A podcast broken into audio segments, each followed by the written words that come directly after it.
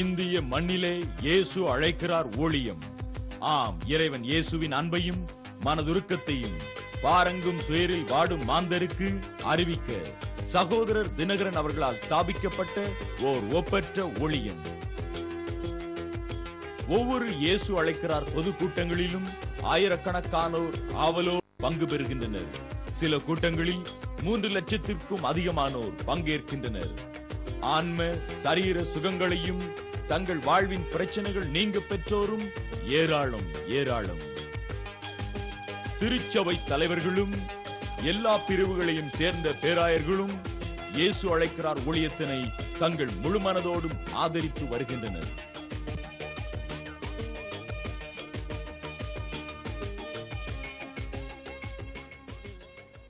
இது ஓர் ஜெப ஊழியமாகும். உள்ளம் உடைந்தவர்களுக்காக, கண்ணீரில் வாடும் அன்பர்களுக்காக இறைவன் இயேசுவிடம் கண்ணீரோடு மன்றாடும் வரம் பெற்றவர்தான் சகோதரர் தினகரன். கிறிஸ்துவின் மனதுருக்கத்திற்கு ஜாதி, இன, மத வேறுபாடு இல்லை. அன்பும் மனதுருக்கமும் நிறைந்த இவ்வூழியத்தின் மூலமாக இறைவனை கண்டுகொண்டவர் கணக்கற்றோர். தங்கள் ஆன்மாவிலும் சரீரத்திலும் அனுபவித்து வரும் அற்புதங்களை குறித்து எழுதப்படும் கடிதங்கள் ஏராளம். சகோதரர் பால் தினகரன், சகோதரர் தினகரனின் அன்பு புதல்வர், ஆண்டவரின் அற்புத சக்தியை அனுபவிக்க ஆயிரக்கணக்கான உள்ளங்களை ஊக்குவிக்கும் ஓர் இளம் ஊழியர்.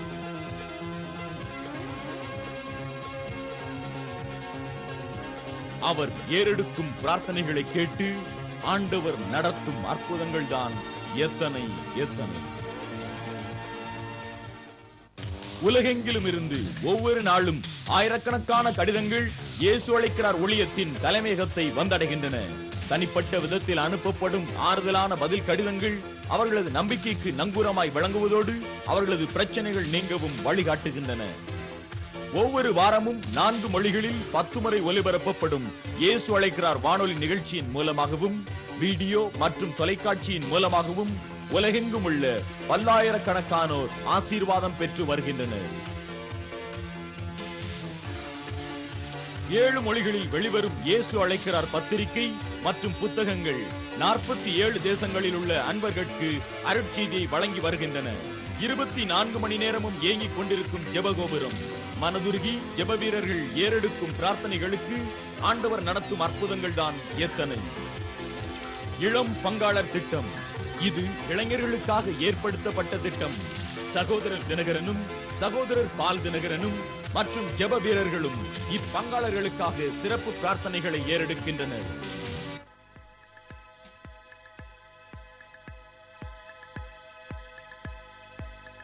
இது காருண்யா தொழில்நுட்ப கல்லூரி, தற்கால இளைஞர்களுக்காக எல்லாவித ஒழுக்க நெறியுடன் உயர்தர கல்வி வழங்கி இறைவனின் அன்பையும் எடுத்து கூறி இருள் சூழ்ந்த உலகில் ஒளிமயமான வாழ்வை நல்கும் இறைவனின் ஒப்பற்ற திட்டம்தான் காருண்யா தொழில்நுட்ப கல்லூரி.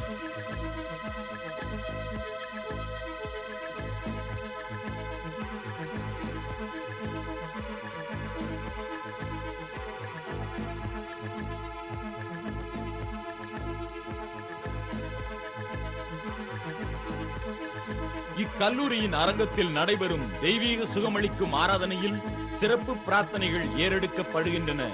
உலகெங்கிலும் இருந்து ஆயிரக்கணக்கானோர் இறைவனின் அற்புத தொடுதலை பெரும்படி கூடுகின்றனர். இக்கல்லூரியில் பயிலும் அநேக மாணவ மாணவியர் தங்களின் ஜெப உதவியினால் அவர்களை உற்சாகப்படுத்துகின்றனர். அற்புதங்கள் நடைபெறுகின்றன. புது வாழ்வு மலர்கின்றது. இதுவே இயேசு அழைக்கிறார் ஊழியம், இறைவனின் அன்பும் மனதுருக்கமும் நிறைந்த ஓர் ஒப்பற்ற ஊழியம். வெளிப்படுத்தின விசேஷம் 1ஆம் அதிகாரம் 17-18 வசனங்களை நாம் வாசிக்க கேட்போம்.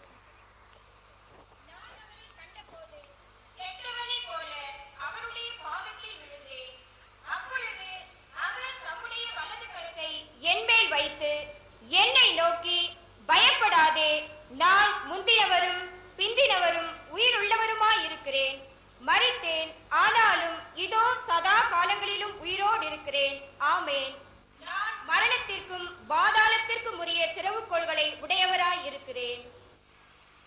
பயப்படாதே, நான் முந்தினவரும் பிந்தினவரும் உயிருள்ளவருமாய் இருக்கிறேன்.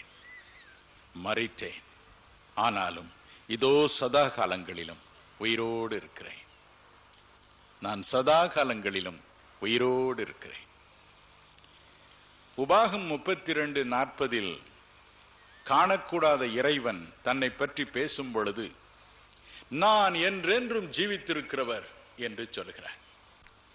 மோசே என்னும் ஒரு தீர்க்கன் தேவனே உன் பெயர் என்ன என்று வினவின பொழுது அவனுக்கு அவர் சொன்னார், மோசே நான் இருக்கிறவராகவே இருக்கிறேன், உயிருள்ளவராகவே என்றும் இருக்கிறேன் என்று சொன்னார்.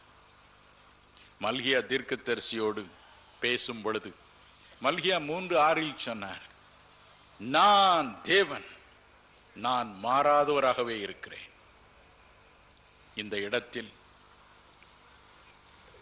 யோவானோடு பேசும் பொழுது நான் முந்தினவர், நான் பிந்தினவர், நான் உயிருள்ளவர் என்று சொன்னார். என் அன்பு சகோதர சகோதரிகளே, இதுதான் நமக்கு இருக்கிற பெரிய நம்பிக்கை, தைரியம். அவர் மாறாதவர், என்றும் உயிரோடு இருக்கிறவர். பல மாதங்களுக்கு முன்பு பத்திரிகையில் நான் ஒரு வேடிக்கையான காரியத்தை வாசித்தேன். ஒரு மனிதர் விபத்து ஒன்றில் சிக்கினார். அவருடைய மனநிலை தடுமாறியது. மயக்க நிலைமையில் 8 ஆண்டுகள் இருந்தார். ஒரு நாள் திடீரென்று அவருக்கு நினைவு வந்தது, அவர் எப்பொழுதும் நகைச்சுவை உடைய மனிதரா? டாக்டரை பார்த்து நகைச்சுவை ததும்ப பேசினார். ஓடோடி சென்று தன்னுடைய வீட்டிற்கு தொலைபேசியின் மூலம் தொடர்பு கொண்டார். வீட்டில் இருந்தவளோடு நகைச்சுவையோடு பேசினார். ஒரே ஆச்சரியம், 8 ஆண்டுகள் பாருங்க மயக்கல் நிலைமையில் இருந்த அவர் மனநிலை சரியான பொழுது, கண்களை திறந்த பொழுது அதே நகைச்சுவையோடு பேசினாரா? அதே விதமாக என் அன்புக்குரியவர்களே, இயேசு கிறிஸ்து மரித்து உயிரோடு எழுந்த பிறகு பலருக்கு தரிசனமான பொழுது அதே விதமாய் அதற்கு முன்பு எப்படி பேசினாரோ அப்படித்தான் பேசினாரா? இயேசு உயிரோடு எழுந்த பொழுது பலருக்கு காட்சியளித்த விதத்தை நாம் படத்தில் பார்த்தோம். அதில் ஒவ்வொருவரோடும் ஒவ்வொரு விதமாய் அவர் பேசினதை பார்த்தோம். அதை குறித்து நாம் இன்று தியானிப்போமா? காரணம், எபிரேயர் 13:8 சொல்கிறது, இயேசு கிறிஸ்து நேற்றும் இன்றும் என்றும் மாறாதவர். ஆகவே உயிர்த்தெழுந்த அவர் அன்று மக்களோடு என்ன பேசினாரோ அதே விதமாய்த்தான் இன்றும் நம்மோடு பேசுவார். அவர்களுக்கு என்ன ஆசீர்வாதங்களை வழங்கினாரோ அதே ஆசீர்வாதங்களைத்தான் நமக்கும் அவர் வழங்குவார். இதுதான் நாம் அவரை பற்றி கொண்டிருக்கிற தைரியம். முதலாவது பாருங்கள், அவர் ஒரு பெண்ணுக்கு தரிசனமானார். இந்த பெண்ணின் பெயர் மகதலேனா மரியாள். ஏன் அவளுக்கு முதலில் தரிசனமானார் என்று மார்க்கு 16:9-10 கூறுகின்றன. வாசிக்க கேட்போமா?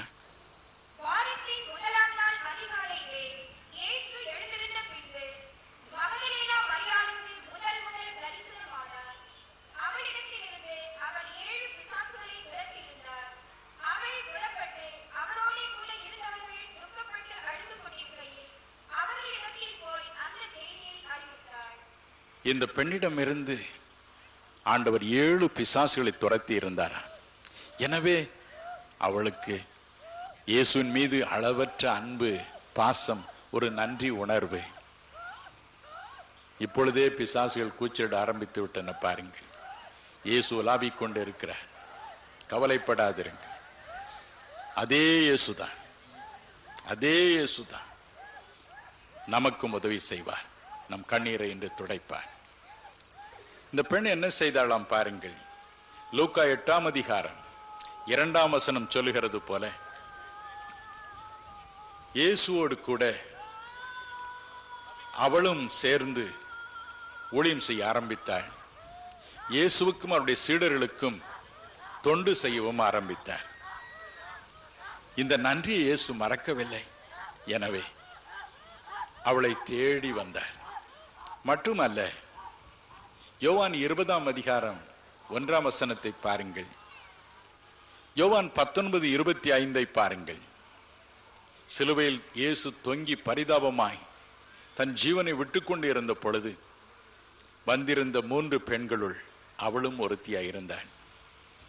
இயேசு உயிரோடு எழுந்த அன்று காலையில் அவர் உயிரோடு எழுந்தது அவளுக்கு தெரியாமல் அவருடைய சரீரத்திற்கு சுகந்த வர்க்கமிட வேண்டும் என்று அதிகாலையில் எழுந்து ஓடினாள். அவளுடைய அன்பு, அவளுடைய நன்றி இயேசுவின் உள்ளத்தை உருக்கியது. ஆகவே முதல் அவளுக்குத்தான் தரிசனமானார். தரிசனமாகி அவர் என்ன சொன்னார்? யோவான் 20:15 பாருங்கள். என்ன சொன்னார்? ஸ்திரியே, ஏன் அழுகிறாய்?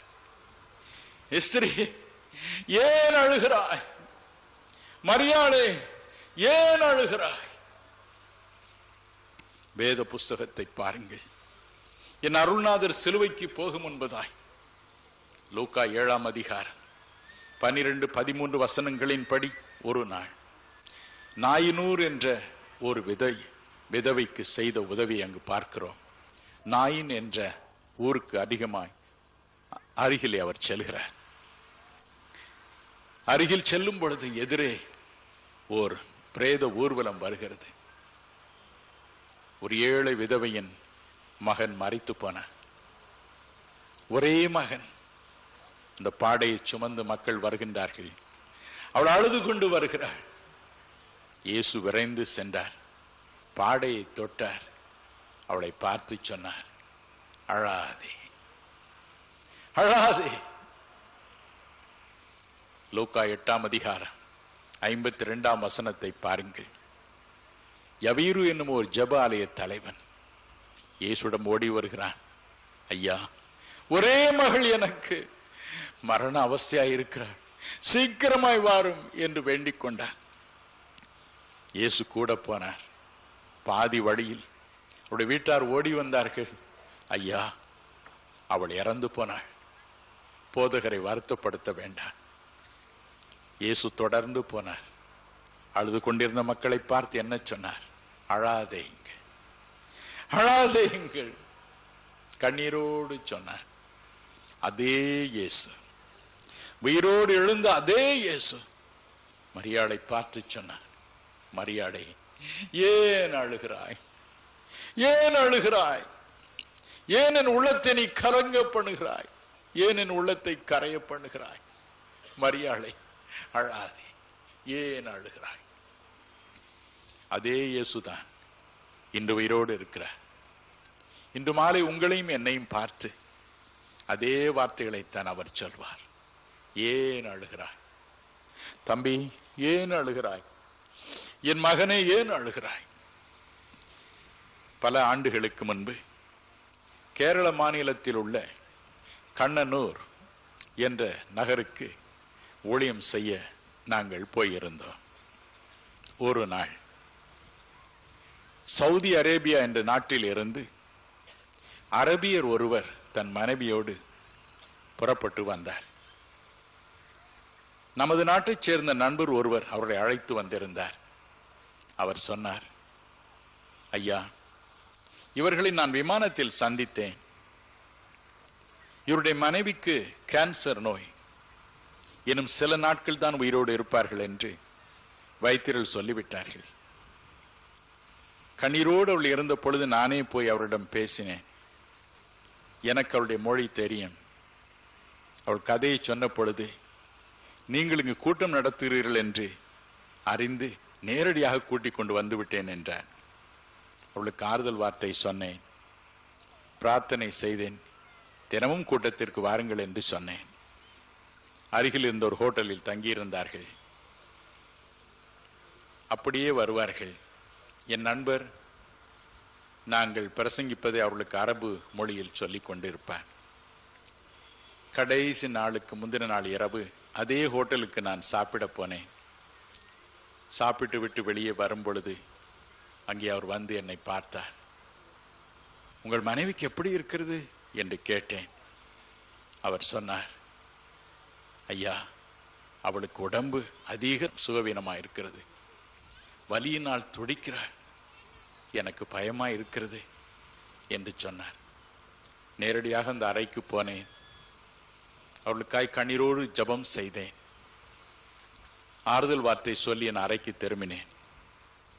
பாருங்கள், 2 கொரிந்தியர் 5:14 சொல்கிறது, கிறிஸ்துவின் அன்பு எங்களை நெருக்கி ஏவுகிறது, கிறிஸ்துவின் அன்பு எங்களை நெருக்குகிறது. உண்மையாய் நாம் பரிசுத்த ஆவியானவரால் நிறையும் பொழுது ஒரு தெய்வீக அன்பு மனதுருக்கம் நமது உள்ளத்தை நிறைக்கிறது. மற்றொரு துயர நேரத்தில் என்னுடைய அறையில் முழங்கால் போட்டேன். 2 மணி வரை கதறினேன். தேவனே, உம்மை அறியாத இந்த அன்பு மக்கள் எவ்வளவு நம்பிக்கையோடு உம்மிடம் வந்திருக்கிறார்கள், அவர்களுக்கு ஏதாவது நேரிட்டு விட்டால் என்ன ஆகும்? நீர் மனம் இறங்கும், எதையாவது செய்யும். 2 மணி வரை ஜெபித்தேன். நான் பிறகு என்னால் முடியவில்லை. அப்படியே படுத்து உறங்கிவிட்டேன். அடுத்த நாள் மாலை கூட்டம் வந்ததே. நான் மேடைக்கு போகும் பொழுது வேடிக்கையான ஒரு காரியத்தை பார்த்தேன். அந்த அம்மாள் தன்னுடைய அந்த பரதா என்ற சிறப்பு உடையோடு நின்று கொண்டு மைக்கிலே பேசிக்கொண்டிருந்தார்கள். ஏதோ பல நாள் பிரசங்கிக்கிற ஒரு பிரசங்கியை போல. அருகில் கணவன் மகிழ்ச்சியோடு நின்று கொண்டு இருந்தார். என் நண்பர் அவள் சொல்வதை மலையாள மொழியிலே மொழிபெயர்த்து கொண்டிருந்தார். அவள் என்ன சொன்னார்கள் தெரியுமா? அன்று ராத்திரி இரவு மணி 2 இந்த அம்மாள் உறங்கவில்லை. கணவன் அயர்ந்து உறங்கிவிட்டார். அந்த அம்மாள் கண்ணீரோடு கதறினார்களாம். ஆண்டவரே, நீர் எங்கு இருக்கிறீர்? எனக்கு 5 பிள்ளைகள் இருக்கிறது, உமக்கு தெரியாதா? நான் சாக போகிறேனே, ஒருவேளை இன்று இரவு நான் சாகக்கூடும், என்னால் இந்த வலியை தாங்க முடியவில்லை, ஏதாவது செய்யும். சரியாக மணி 2 கதவு பூட்டியே இருக்கிறது. அதன் வழியே கம்பீரமான ஒரு மனிதர் நுழைந்தார். அவரை பார்க்கும் பொழுது, அவருடைய கிரீடத்தை, அவருடைய உடையை பார்க்கும் பொழுது சவுதி அரேபிய மன்னரை போல் அவர் காட்சியளித்தாரா. அழகிய தோற்றம். அவர் அருகில் வந்து அரபு மொழியில் பேசினாரா. ஏனம்மா அழுகிறாய், ஏன் அழுகிறாய்? அவள் சொன்னாளா, வலியை தாங்க முடியவில்லை, என்னால் தாங்க முடியவில்லை. அவர் தன் அன்பு கரங்களை அந்த அம்மாளின் மீது வைத்தாரா. புன்முறுவலோடு, நான் தான் இயேசு, நான் உன்னை குணமாக்குகிறேன், நீ என்னை பின்பற்றி வா என்று சொன்னார். அணைத்தார், திரும்பினார். என்னை பின்பற்றி வா என்று சொன்னாரே. அந்த அம்மாள் எழுந்து பின்னால் ஓடினார்கள். கதவு பூட்டித்தான் இருக்கிறது. அவரோ போய்விட்டார். கணவனை எழுப்பினார்கள். அவள் உடலில் இருந்த கேன்சர் கட்டிகளை இருவரும் தேடினார்கள். ஒரு கட்டியை கூட காணோம். ஹல்லேலூயா, ஹல்லேலூயா. உச்சன் தலையிலிருந்து உள்ளங்கால் வரை 100% அற்புதமாய் ஆண்டவர் சுகம் கொடுத்திருந்தார். அவர்கள் சொன்னார்கள், எங்கள் மகிழ்ச்சியை அடக்கவே முடியவில்லை. அவர்கள் இன்றும் சவுதி அரேபியாவில் இருக்கிறார்கள். அங்கு போர்களிடம் எல்லாம் என்னை பற்றி விசாரிப்பார்களா. நமது ஆண்டவர் உயிரோடு இருக்கிறார்.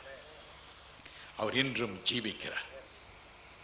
அவர் இன்று இரவு உங்களை பார்த்து கேட்பார். நேற்றிரவு கேட்டார், அதற்கு முந்தின நாள் கேட்டார். என்ன கேட்டார்? ஏன் அழுகிறாய், ஏன் நீ புலம்புகிறாய்?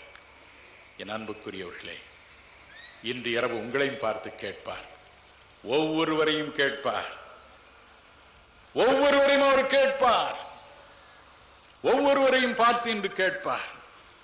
வேதம் சொல்கிறது எபிரேயர் 2:9 படி ஒவ்வொருவருக்காக மரணத்தை ருசி பார்த்தார், ஒவ்வொருவருக்காக வாழ்க்கையின் கசப்பை ருசி பார்த்தார், ஒவ்வொருவருக்காக அழுகையும் ருசி பார்த்தார். கவலைப்படாதிருங்கள், இன்று இரவு உங்கள் கண்ணீரை அவர் பார்ப்பார், அதை துடைப்பார். பக்தன் ஒருவன் இப்படி பாடினான், அஞ்சி அஞ்சி தூர நின்றன் சஞ்சலங்களை நான் சொல்லி அலை கடல் தொரும்பு போல மலைவு கொண்டே நான் ஐயோ அஞ்சி அஞ்சி தூர நின்றன் சஞ்சலங்களை நான் சொல்லி அலை கடல் துரும்பு போல மலைவு கொண்டே நான் ஐயோ கெஞ்சி கெஞ்சி கோபம் இந்த வஞ்சகன் மோகம் பாரா கேட்டியல் நீடம் சேர்ந்து கிருபை வை இயேசு சுவாமியே உன்னை அன்றி வேறே கதியே ஒருவரில்லையே சுவாமி தன்னையே பலியாயேந்த மன்னுயர் ரட்சகனே உன்னை அன்றி வேறே கதி ஒருவரில்லையே சுவாமி தன்னையே பலியாயேந்த மன்னுயர் ரட்சகனே அன்னை தந்தை ஓற்றார் சுற்றார் ஆரோ மோதவாரோ அதிசயமானுவேலா ஆசையன் இயேசு சுவாமி உன்னை அன்றி வேறே கதி ஒருவரில்லையே சுவாமி தன்னையே பலியாயேந்த மன்னுயே ரட்சகனே. மரியாளே, ஏன் அழுகிறாய்? இன்று உங்கள் அருகே அவர் உலாவிக் கொண்டிருக்கிறார். ஆயத்தமாயிருங்கள், கடைசி ஜெபத்தின் பொழுது உங்களையும் கேட்பார். தம்பி, ஏன் அழுகிறாய்? தங்கச்சி, ஏன் அழுகிறாய்?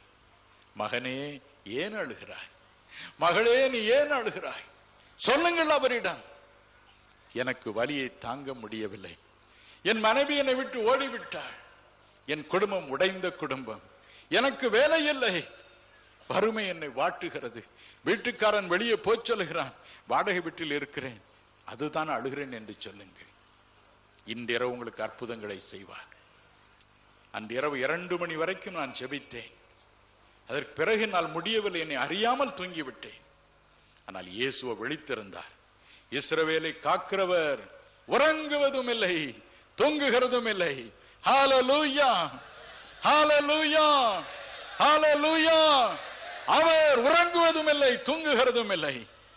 அவர் இன்றிரவு நம்மை பார்த்து கேட்பார், ஏன் அழுகிறாய்?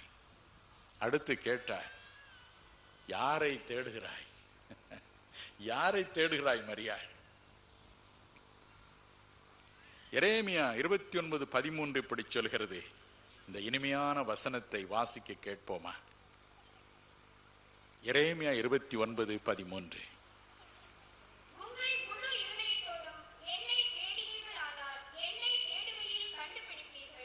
உங்கள் முழு இருதயத்தோடும் என்னை தேடுவீர்களானால் என்னை தேடுகையில் நீங்கள் கண்டுபிடிப்பீர்கள். அவர் அப்படி சொல்லி போனார். லூக்கா 11:9-10 சொன்னார், தேடுங்கள் அப்பொழுது கண்டடைவீர்கள், தேடுகிறவன் எவனும் கண்டடைவான் என்று சொல்லி போனான். தேடுங்கள் தேடுங்கள் என்று சொன்னான். யோவான் 18:4 பாருங்கள். இயேசு கிறிஸ்துவை பிடிப்பதற்காகவும் கயவர்கள் கள்ளர்கள் தேடி வந்தார்கள். இயேசு தம் வார்த்தையின்படி அவளுக்கு முன் சென்றார். யாரை தேடுகிறீர்கள் என்றார். அதே இயேசுதான் மரித்து உயிர்த்து எழுந்த பிறகு உண்மையாய் தன்னை தேடின மரியாளை பார்த்து கேட்டார், மரியாளே யாரை தேடுகிறாய்? இன்று உங்களையும் பார்த்து கேட்பார். உங்களில் பலர் இயேசுவை தேடி வந்திருப்பீர்கள், அவருடைய வல்லமையை தேடி வந்திருப்பீர்கள், அவருடைய வரங்களை தேடி வந்திருப்பீர்கள். உங்களை அவர் கைவிட மாட்டார். உங்களை பார்த்து கேட்பார், யாரை தேடுகிறீர்கள்?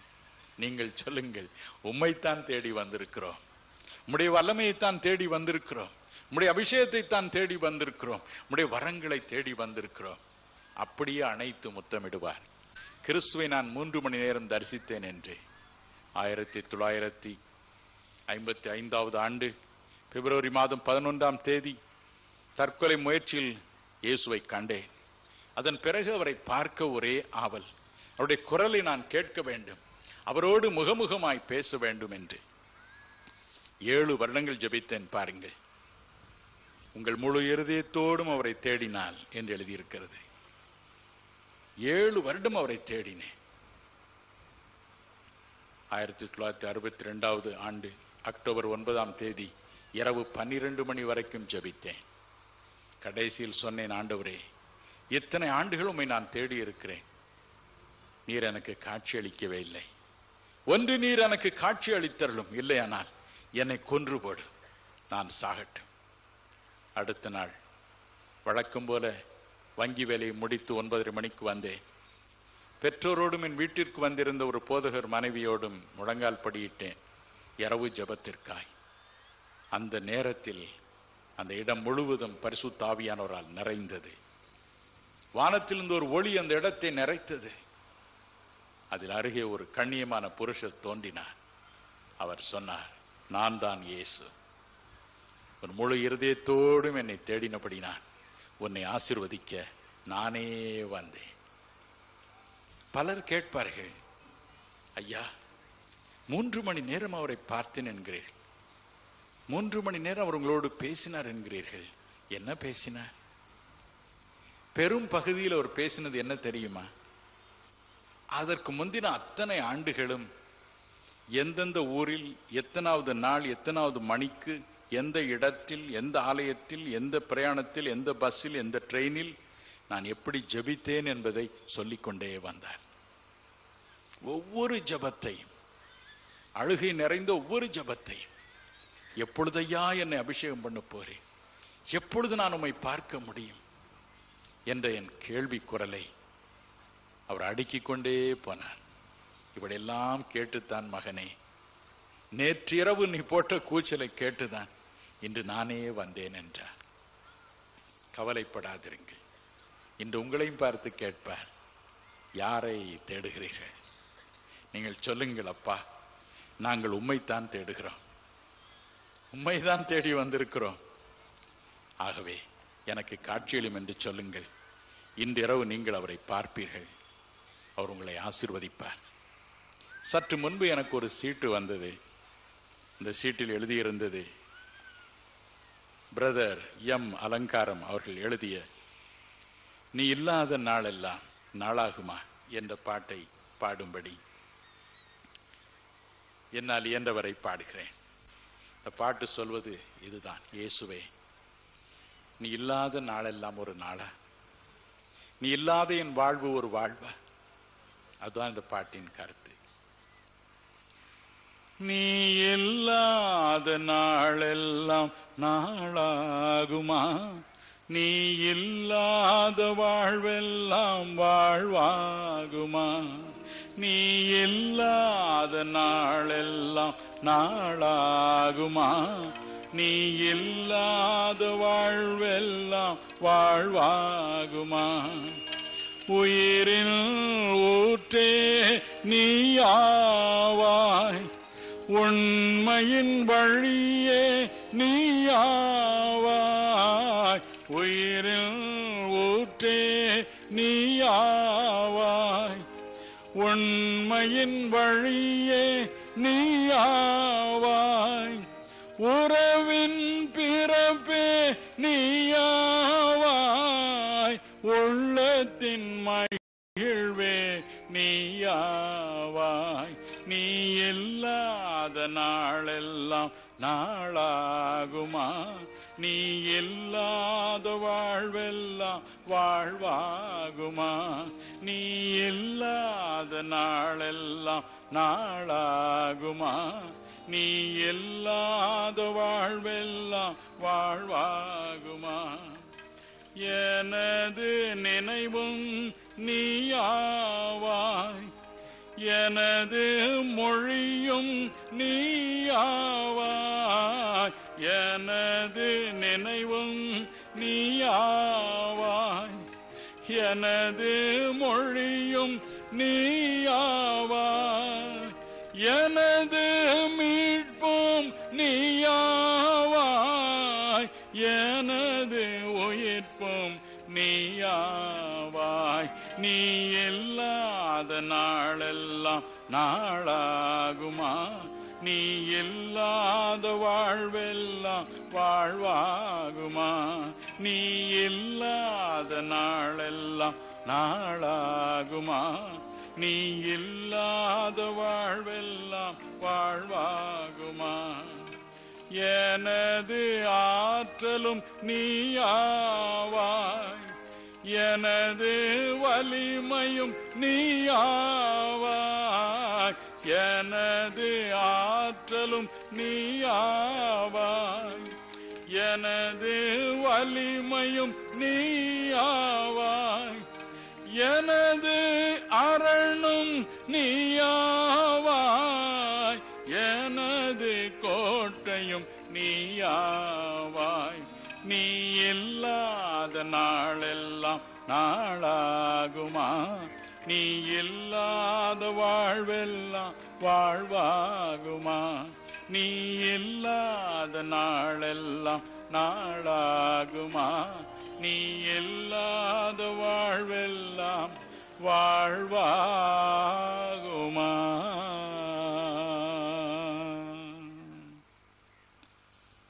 இன்றிரவு உங்களை பார்த்து கேட்பார், யாரை தேடுகிறாய், ஏன் அழுகிறாய்?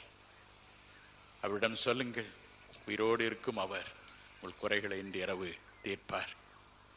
இயேசுவின் சீடர்களை பற்றி என்ன? யோவான் 20:19 அவர்களுக்கு அவர் எப்படி தரிசனமானார் என்று வாசிப்போம்.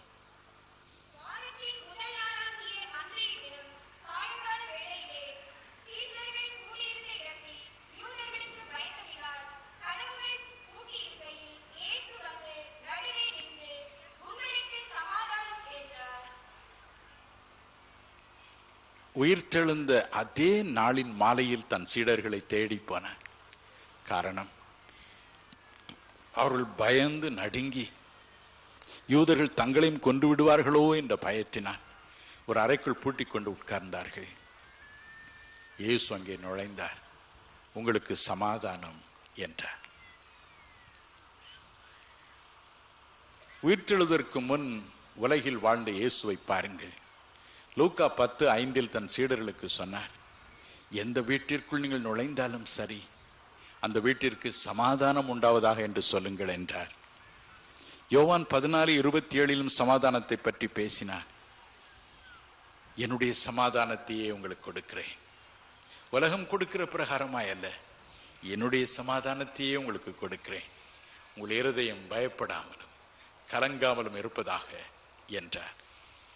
உயிர்த்தெழுந்த பிறகும் பாருங்கள், அதே சமாதானத்தை குறித்து தான் அவர் பேசினார். மாறவே இல்லை. பாருங்கள், உங்களுக்கும் என்று அப்படித்தான் அவருடைய சமாதானத்தை குறித்து பேசுவார், சமாதானத்தை கொடுத்து அனுப்புவார்.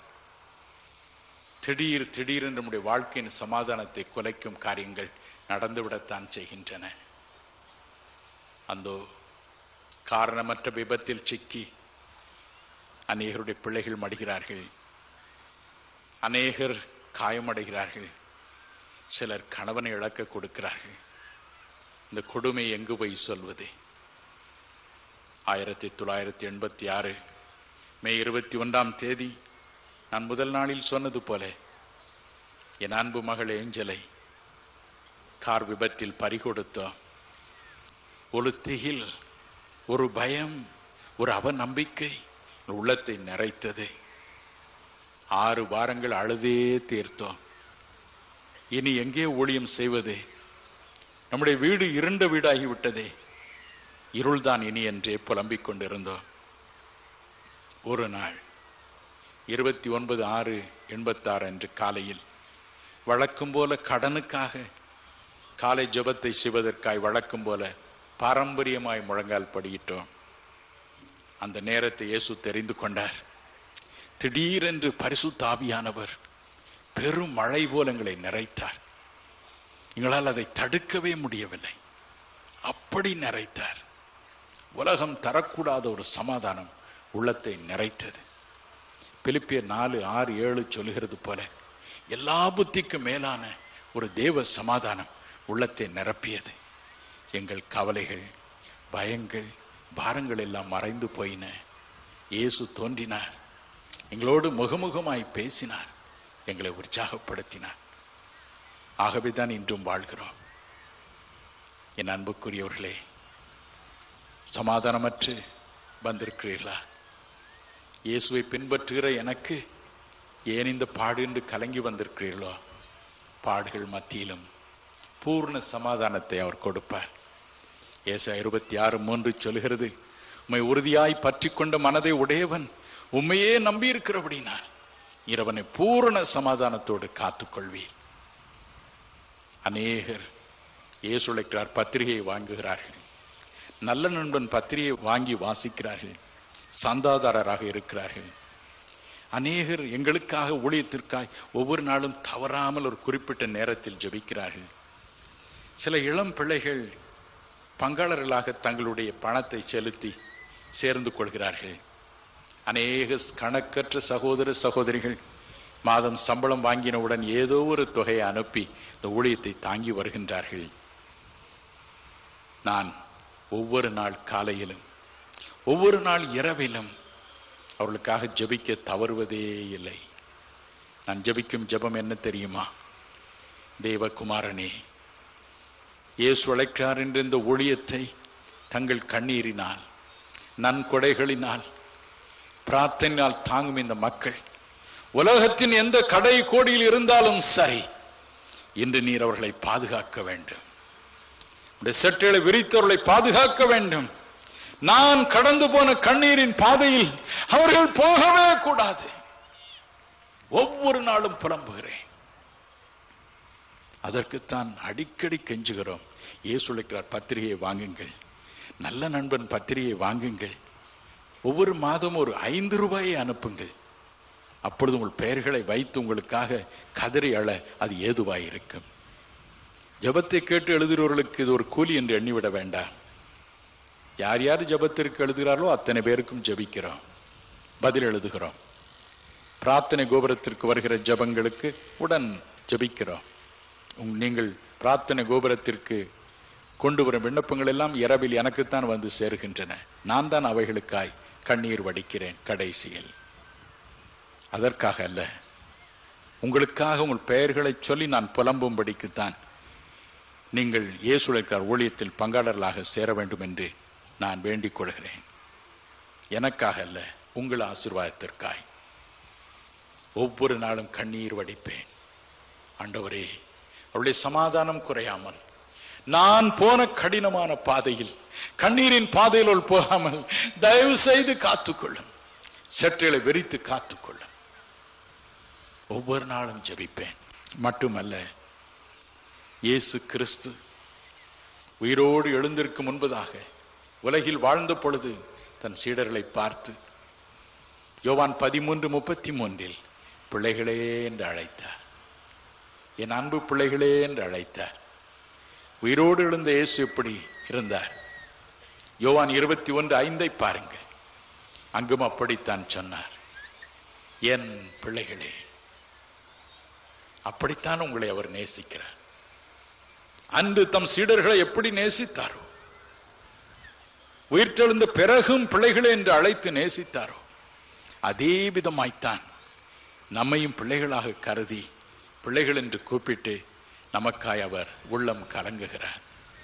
யோவான் 1:12 சொல்கிறது, அவருடைய நாமத்தின் மேல் விசுவாசம் உள்ளவர்களாய் அவரை ஏற்றுக்கொண்டவர்கள் எத்தனை பேர்களோ அத்தனை பேர்களும் தேவனுடைய பிள்ளைகளாகும்படிக்கு அவளுக்கு அதிகாரம் கொடுத்தார், நமக்கு அதிகாரம் கொடுத்திருக்கிறார். கவலைப்படாதிருங்கள், உங்களையும் பார்த்து என்று கேட்பார். என் அன்பு பிள்ளைகளே, நான் உங்களுக்கு என்ன செய்ய வேண்டும் என்று இருக்கிறீர்கள். உங்களை மட்டுமல்ல, உங்கள் பிள்ளைகளையும் அவர் அப்படியே நேசிப்பார். ஒரு உண்மை சரித்திரத்தை சொல்லட்டும். மலேசிய தேசத்தில் கோலாலம்பூர் என்ற நகரில் பீட்டர் ரெஜினா என்று சீன தம்பதிகள் வசித்து வந்தார்கள். அவளுக்கு ஒரே ஒரு பெண் குழந்தை. அந்த பெண் குழந்தையின் பெயர் மேரி. 3 வயதாயிற்று, பேசவே இல்லை. அம்மா என்று கூட அந்த பெண் அழைக்காது. இருவருக்கும் உள்ளமே உடைந்து போயிற்று. இந்த பிள்ளையை கொண்டு போய் காண்பிக்காத வைத்தியர்கள் இல்லை. ஒவ்வொருவரும் ஒரு காரியத்தை சொன்னார். ஒருவர் சொன்னார், ஞாபக சக்தியே இல்லை. இன்னொரு சொன்னார், காது கேட்கவில்லை என்றார். வேறொரு சொன்னார், நரம்பு தளர்ச்சி என்றார். வேறொரு, வாய் ஊமை அம்மா என்றார். இறுதியில் ஒன்றும் செய்ய முடியாது என்று சொல்லிவிட்டார்கள். அவர் கிறிஸ்துவை அறிந்தவர் அல்ல. எனவே இந்த துயரத்தின் மூலமாய்த்தான் ஆண்டவரை தேட ஆரம்பித்தார். 5½ வயதாயிற்று. 4 வயதில் கொண்டு போய் எல்கேஜியில் சேர்த்தார்கள். ABCD என்று சொல்லிக் கொடுப்பார்கள். ABCD, டி வந்தவுடன் முந்தின 3 எழுத்துக்களை மறந்து விடுவாள். அதற்கு மேல் ஒன்று எழுத மாட்டாள், பேசவும் மாட்டாள், பேசாமல் இருப்பாள். நிறத்தை காண்பிப்பாள், இது பச்சை, இது சிவப்பு என்று சொல்வார்கள். ஒன்றும் தலையில் ஏறாது. காசுகளை கொட்டி இது 10 பைசா, இது 20 பைசா என்று காண்பிப்பார்கள். ஒன்றும் ஏறாது. ஐயோ, அந்த இருவரும் நரகத்திலே வாழ்ந்தது போல வாழ்ந்தார்கள். அப்பொழுது யாரோ சொன்னார்களா, இப்படி சகோதரன் தினகரன் என்று இந்திய நாட்டில் இருந்து ஒருவர் வருகிறார். அவர் மக்களுடைய பெயர்களை சொல்லி கூப்பிடுவார் இயேசுவின் வல்லமையினால். போங்கள் போங்கள், ஒருவேளை உங்கள் மகள் பெயரை சொல்லி கூப்பிடுவார், அவள் சுகமடைவாள் என்று அவர் சொன்னார். ஆவலோடு ஓடி வந்தான் மகளை கூட்டிக் கொண்டு. ஒவ்வொரு நாளும் ஜபம் செய்ய, ஆண்டவரே என் பிள்ளை பேரை கூப்பிட, என் பிள்ளை பேரை கூப்பிடணும், என் பிள்ளைக்கு சுகமாகணும் சாமி. ஒரு நாள் வந்தது, ஜப நேரம் வந்தது. அவர் சொன்னார், ஐயா, அன்று அளவில்லாத ஒரு வல்லமை அந்த இடத்தை நிரப்பியது. திடீரென்று நீங்கள் சொன்னீர்கள், மேரி மேரி, உனக்கு ஞாபக சக்தியே இல்லை, பள்ளிக்கூடத்தில் உனக்கு ஒன்றும் விளங்கவில்லை, யாவரையும் பார்த்து அஞ்சுகிறாய், பேசவே மாட்டேன் என்கிறாய். மேரி, இயேசு இப்பொழுது உன்னை ஆசீர்வதிக்கிறார். மேரி, இயேசு உன்னை குணமாக்குகிறார் என்று நீங்கள் சொன்னீர்கள். என் மகள் ஒரு இடத்தில் இருக்க மாட்டாள், அங்கும் இங்கும் ஓடிக்கொண்டே இருப்பாள், ஓடட்டும் என்று விட்டுவிட்டேன். ஆனால் நீங்கள் சொன்னவுடன் திடீரென்று எழுந்து நின்றாள். வானத்து மேலே கூரையை பார்த்து கொண்டே நின்று கொண்டிருந்தாள். கூட்டம் முடியும் மட்டும் அப்படியே நின்று கொண்டிருந்தாள். கூட்டம் முடிந்தது. காரில் அவளை அழைத்து கொண்டு போனோம். மெல்ல கேட்டேன், அம்மா மேலேயே பார்த்துக்கிட்டு இருந்தேன், என்ன பார்த்தா என்று. நான் இயேசு சுவாமியை பார்த்தேன் என்று சொன்னாள். உனக்கு எப்படி தெரியும் இயேசு சுவாமி? உங்களுக்கு தெரியாத அவரை நீங்க பார்த்தது இல்லையா என்று அவள் திரும்பி கேட்டாள். நல்லது, அவர் சீனரை போல இருக்கிறாரா, இந்தியரை போல இருக்கிறாரா என்று கேட்டாரா? அந்த பிள்ளை சிரித்துக்கொண்டு என்ன உடை அணிந்திருந்தார் என்று கேட்ட பொழுது சொன்னாளா, நீங்க டாக்டரை பார்த்திருக்கீங்களா, அந்த டாக்டர் மாதிரி சட்டை போட்டுக்கிட்டு வந்தார், நீண்ட வெள்ளை அங்கிக்கு அப்படி சொன்னாள். ஒரே மகிழ்ச்சி. சரி, அவர் தலைமயிர் எப்படி இருந்தது, என்னை போல இருக்கிறதா அல்லது நீளமாக இருந்ததா என்று, சடை போட்டிருக்காரா என்று தமாஷாக கேட்டார். அந்த பிள்ளை சொன்னார், உங்களை மாதிரி இல்லப்பா, அம்மா வெட்டியிருக்காங்க பார்த்தீங்களா, இது வரைக்கும் முடி, அப்படி இருந்தது அவருக்கு முடி என்று அந்த பெண் சொன்னாடா. ஆச்சரியம். விடிந்தது. அந்த பெண் பேச ஆரம்பித்தாள். ஹல்லேலூயா. வாய் திறந்தது. பாடம் சொல்லிக் கொடுக்க ஆரம்பித்தார்கள். ஏயிலிருந்து Z வரை சில மாதங்களுக்குள் கற்றுக்கொண்டாள். நிறத்தை கற்றுக் கொடுத்தார்கள். 15 நாட்களில் கற்றுக்கொண்டாள். ஒரு நாள் ஓடோடி வந்தாள். தகப்பனாரின் பேர்ஸை எடுத்து அதில் இருந்து காசுகளை கொட்டி இது 10, இது 20, இது 30 என்று சொல்லிக்கொண்டே போனாள். அவர் கேட்டார், எப்படி உனக்கு இது தெரியும்? அந்த பெண் சொன்னாளா, ஏசுசாமி அப்பப்போ வருவாரு, எனக்கு எல்லாம் சொல்லி கொடுத்துட்டு போவார். இந்த சாட்சியை நான் ஆஸ்திரேலியா போயிருக்கும் பொழுது அங்கு அவர் வந்து ஆயிரக்கணக்கான மக்கள் முன்பு சொன்ன பொழுது யாவரும் கண்ணீர் வடித்தார்கள். அப்பொழுது அந்த பெண்ணுக்கு 7 வயது, கிளாஸ்ல ஃபர்ஸ்ட். ஹல்லேலூயா, ஹல்லேலூயா. இயேசுவின் அன்பு இணையற்றது. என் பிள்ளைகளே என்று அழைத்தார். உயிரோடு எழுந்த பிறகும் தன் சீடர்களை பார்த்து பிள்ளைகளே என்று அழைத்தார். மார்க்கு 10:16 சொல்கிறது போல சிறு குழந்தைகளை அணைத்து கொண்டு முத்தமிட்டார், ஆசீர்வதித்தார். அதே இயேசு இன்று இரவும் உங்கள் குழந்தைகளை ஆசீர்வதிப்பார். மூளை வளர்ச்சி குன்றி இருக்கிற குழந்தைகளை இன்று இரவு ஆசீர்வதிப்பார், அவர்களை குணமாக்குவார். இன்று இரவு இந்த அற்புதத்தை நீங்கள் பார்ப்பீர்கள். நான் வீட்டில் ஜெபம் செய்து கொண்டு இருந்த பொழுது இயேசு எனக்கு அப்படி சொல்லி அனுப்பினான். 2 குறிப்பிட்ட சாராரை விசேஷித்ததும் ஆசீர்வதிக்கப் போகிறேன் என்று. அதில் இப்படிப்பட்ட குழந்தைகள். கவலைப்படாதிருங்கள், இன்றிரவு உங்கள் குழந்தைகளை இயேசு ஆசீர்வதிப்பார். உங்களையும் பிள்ளைகள் என்று அவர் அணைத்து உங்கள் கவலைகளை எல்லாம் பொறுப்பெடுத்துக் கொள்வார். உங்களை பார்த்து கேட்பார், என் பிள்ளைகளே, நான் உங்களுக்கு என்ன செய்ய வேண்டும் என்று இருக்கிறீர்கள்? உங்களுக்கு சமாதானம் உண்டாகட்டும். ஒரு பழைய பாடலை பாடுவோமா?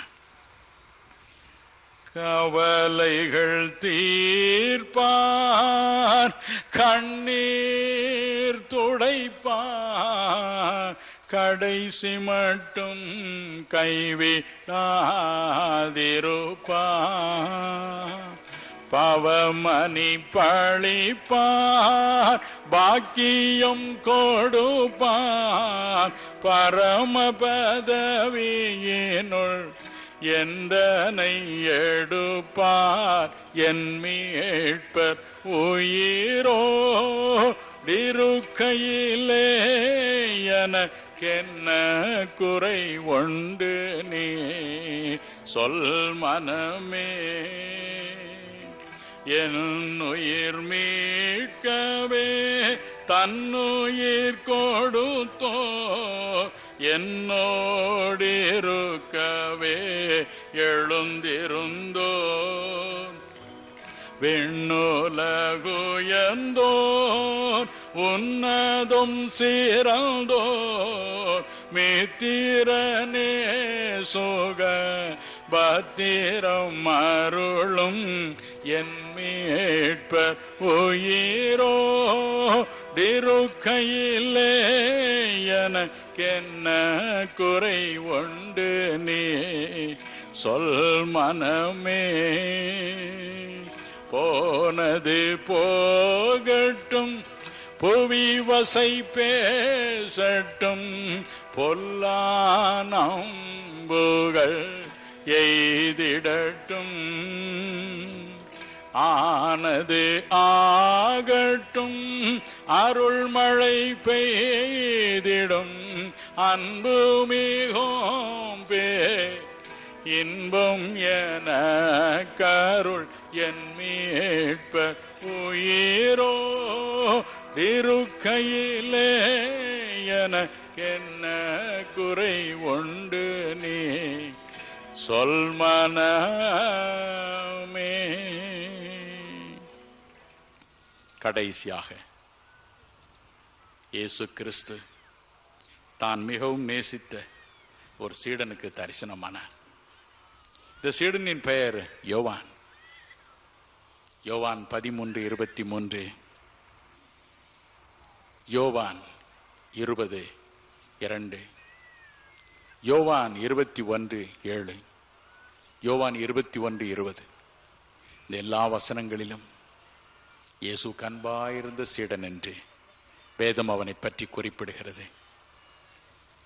வெளிப்படுத்தின விசேஷம் 1:9 படி கிறிஸ்து இயேசுவின் அன்பை பற்றி சொன்னதற்காய் ரோம் அரசாங்கம் அவனை நாடு கடத்தியது. பத்மு எனும் தீவில் கைதியாய் புலம்பி நின்றார், தடுமாறினார். தன்னும் தனியனாய் கற்களை உடைத்து கொண்டிருந்தார். கணக்கற்ற மக்கள் மீது கைகளை வைத்து ஆசீர்வாதத்தை கொண்டு வந்த அவர் இப்பொழுது அதே கைகளினார் கற்களை உடைத்து எதிர்காலத்தை பற்றிய நம்பிக்கையின்றி தவித்துக் கொண்டிருக்கிறார். அந்த நேரத்தில் தான் அருள்நாதர் இயேசு அங்கு தோன்றினார். அவரை பார்த்து சொன்னார், யோவான் பயப்படாதே, நான் முந்தினவர், நான் பிந்தினவர், நான் உயிர் உள்ளவர், மறித்தேன், ஆனாலும் இதோ சதா காலங்களிலும் நான் உயிரோடு இருக்கிறேன். மரணத்திற்கும் பாதாளத்திற்கும் உள்ள திறவுகோல்கள் என் கையில் இருக்கின்றன. மரணமோ பாதாளமோ என்னுடைய அனுமதியின்றி உன்னை தொட முடியாது, என்னுடைய அனுமதியின்றி உன் வாழ்நாள் முடிவடைவதும் இல்லை என்று சொன்னார். இயேசு உயிரோடு இருக்கும் பொழுதும் அப்படித்தான் சொன்னார். யோவான் 11:25-26 பாருங்கள். மரித்து போன லாசருவின் வீட்டில் இயேசு சொன்னார், நானே ஜீவன், நானே உயிர்த்தெழுதல். ஹல்லேலூயா. நானே ஜீவன், நானே உயிர்த்தெழுதல். யோவான் 14:19 சொன்னார், நான் பிழைக்கிறபடியினால் நீங்களும் பிழைப்பீர்கள். மரணமோ பாதாளமோ என் அனுமதியின்றி உங்களை தொடுவதில்லை என்று சொன்னார். உயிரோடு எழுந்த பிறகும் அதைத்தான் சொன்னார். பல முறையும் மரணமும் பாதாளமுடைய ஆத்மாவை பிடித்துக் கொள்கிறது அல்லவா? வேதத்திலே இருந்து அதை வாசிக்க கேட்போம். சங்கீதம் 18:5 என்ன சொல்கிறது கேட்போம். பாதாள கட்டுகள் என்னை சூழ்ந்து கொண்டது, மரண கண்ணிகள் என் மேல் விழுந்தது. இதே காரியத்தை நான் சங்கீதம் 116:3 வாசிக்கலாம். சங்கீதம் 116:3. மரண கட்டுகள் என்னை சுற்றி கொண்டது, பாதாள இடுக்கண்கள் என்னை பிடித்தது, இக்கட்டையும் சஞ்சலத்தையும் அடைந்தேன். அடிக்கடி இப்படி நாமும் கடந்து போகிறோம். குன்னூரிலே மிஸ்டர் ஜார்ஜ் என்று எனக்கு ஒரு அருமையான நண்பர் உண்டு. முதல் முறை நான் குன்னூர் போன பொழுது அவருடைய வீட்டில் தான் தங்கியிருந்தேன். கூட்டங்களை அவர்கள் தான் ஒழுங்குபடுத்தினார்கள். சில மாதங்களுக்கு முன்பு அவருடைய மகனிடமிருந்து எனக்கு அவசரமாய் தொலைபேசி மூலம் ஒரு செய்தி வந்தது. அங்கிள், அப்பா திடீரென்று நோய்வாய்ப்பட்டு மூர்ச்சியாகிவிட்டார்கள், மயங்கிய நிலையில் இருக்கிறார்கள். நானே ஒரு டாக்டர், ஆனால் ஒன்றும் செய்ய முடியாது என்று எனக்கு தெரியும். தயவு செய்து ஜெபியுங்கள். அப்படியே அவர் இருந்தார். நாட்கள் கடந்தன. சரியான நாட்களை என்னால் சொல்ல முடியவில்லை, மறந்து போனேன். திடீரென்று ஒரு நாள் கண் விழித்து எழுந்து உட்கார்ந்தார். எல்லாருக்கும் ஒரே மகிழ்ச்சி. ஒன்றும் நடவாத ஒரு பேர் உட்கார்ந்தார். அப்பா எப்படி இருக்கிறீங்க, என்னாச்சு உங்களுக்கு? மனைவி கேட்டார்கள், என்னாச்சு உங்களுக்கு, எங்களெல்லாம் தவிக்க விட்டு மூர்ச்சையாகி படுத்து விட்டீர்களே, மயங்கி படுத்து விட்டீர்களே. அவர் சொன்னார், எனக்கு ஒன்றும் தெரியவில்லை, ஆனால் சற்று முன்பு சகோதரன் தினகரன் இங்கு வந்தார். என்னை பார்த்து சொன்னார், brother you are now all right, get up என்று சொன்னார். சகோதரனே, இப்போ எல்லாம் உங்களுக்கு சரியாயிடுச்சு, எழுந்துருங்க என்று சொன்னார். அதான் எழுந்துச்சேன். அவர் எங்கே போனார் என்று கேட்டார். என் அன்புக்குரியவர்களே, இயேசுவின் அன்பு இணையற்றது. வேதம் சொல்லுகிறது, உன்னத பாட்டு 8:6, இயேசுவின் அன்பு நேச வைராக்கியம் மரணத்தை போல வலியது. மரணம் வலிமை உள்ளதுதான், பாதாளம் வலிமை உள்ளதுதான், என்றாலும் அதன் திறவுகோல்கள் இயேசுவின் கையில் இருக்கிறது. இன்று நாமும் நமக்கு அருமையானவர்களுக்காய் புலம்பி அழும் பொழுது இயேசுவின் விருப்பம் அதுவானால், இன்னும் கொஞ்ச நாள் இவன் இருக்கட்டும் என்று அவர் நினைத்தால் நிச்சயமாய் எழுப்புவார். ஹல்லேலூயா, ஹல்லேலூயா. கவலைப்படாதிருங்கள். நோய்கள் வரலாம், விபத்துகள் வரலாம், பிரச்சனைகள் வரலாம், எதிரிகளின் சீற்றல் வரலாம், பிசாசுனுடைய வில்லி சூன்யங்கள் மந்திர தந்திரங்கள் வரலாம். எனினும் சங்கீதம் 31:15 சொல்கிறது போல, தேவனே என் காலங்கள் உம்முடைய கரங்களில் இருக்கிறது, பாதாளத்திற்கும் மரணத்திற்கும் உரிய திறவுகோள்கள் உம்முடைய கரங்களில் இருக்கிறது என்று நாம் சொல்வோம். ஒரு பிசாசும் நம்மை தொட முடியாது. கவலைப்படாதிருங்கள், கவலைப்படாதிருங்கள். இயேசு உயிர்த்தெழுந்த பண்டிகையில் நமக்கு கிடைத்திருக்கிற மிகப்பெரிய பொக்கிஷம், மரணமும் பாதாளமும் நம்மை தேவனுடைய அனுமதியின்றி தொட முடியாது, உலகத்தை விட்டு தூக்கி கொண்டு போக முடியாது. இன்றும் என் நண்பர் ஜீவிக்கிறார், இன்றும் உயிரோடு இருக்கிறார். அடுத்த வாரம் நான் ஊட்டியிலே கூட்டங்களை நடத்த போக போகிறேன். அவரை முகமுகமாய் காண்பேன், பரவசம் அடைவேன்.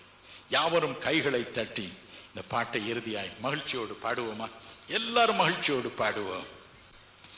யோத ராஜசிங்கம் உயிர்த்தெழுந்தார், யோத ராஜசிங்கம் உயிர்த்தெழுந்தார், உயிர்த்தெழுந்தார், நரகை ஜெயித்தெழுந்தார், யோத ராஜசிங்கம் உயிர்த்தெழுந்தார், மரணத்தின் சங்கிலிகள் தெரிவட்டன, மரணத்தின் சங்கிலிகள் தெரிவட்டன, தெரிவட்டன, நொடியில் ஓரிவட்டன, யோக ராஜசிங்கம் உயிர்த்தெழுந்தார், யோக ராஜசிங்கம் உயிர்த்தெழுந்தார், மரித்த கிறிஸ்து இனி மரிப்பதில்லை, அவரை நீ திரும்ப மறிக்க போவதில்லை, மறிப்பதில்லை, நீ மறிப்பதில்லை, யோத ராஜசிங்கம் உயிர்த்தெழுந்தார், யோத ராஜசிங்கம் உயிர்த்தெழுந்தார், எழுந்தார் என்ற தோனி எங்கும் கேட்குதே, எழுந்தார் என்ற தோனி எங்கும் கேட்குதே, எங்கும் கேட்குதே, பலத்தை என்றும் நீக்குதே, யோக ராஜசிங்கம் உயிர்த்தெழுந்தார், யோக ராஜசிங்கம் உயிர்த்தெழுந்தார், உயிர்த்தெழுந்தார், நரகை ஜெயித்தெழுந்தார், யோக ராஜசிங்கம் உயிர்த்தெழுந்தார், யோக ராஜசிங்கம் உயிர்த்தெழுந்தார். ஆம், அவர் உயிரோடு இருக்கிறார். மரித்தே, ஆனாலும் சதா காலங்களிலும் நான் உங்களுடனே கூட உயிரோடு இருக்கிறேன், கவலைப்படாதிருங்கள்.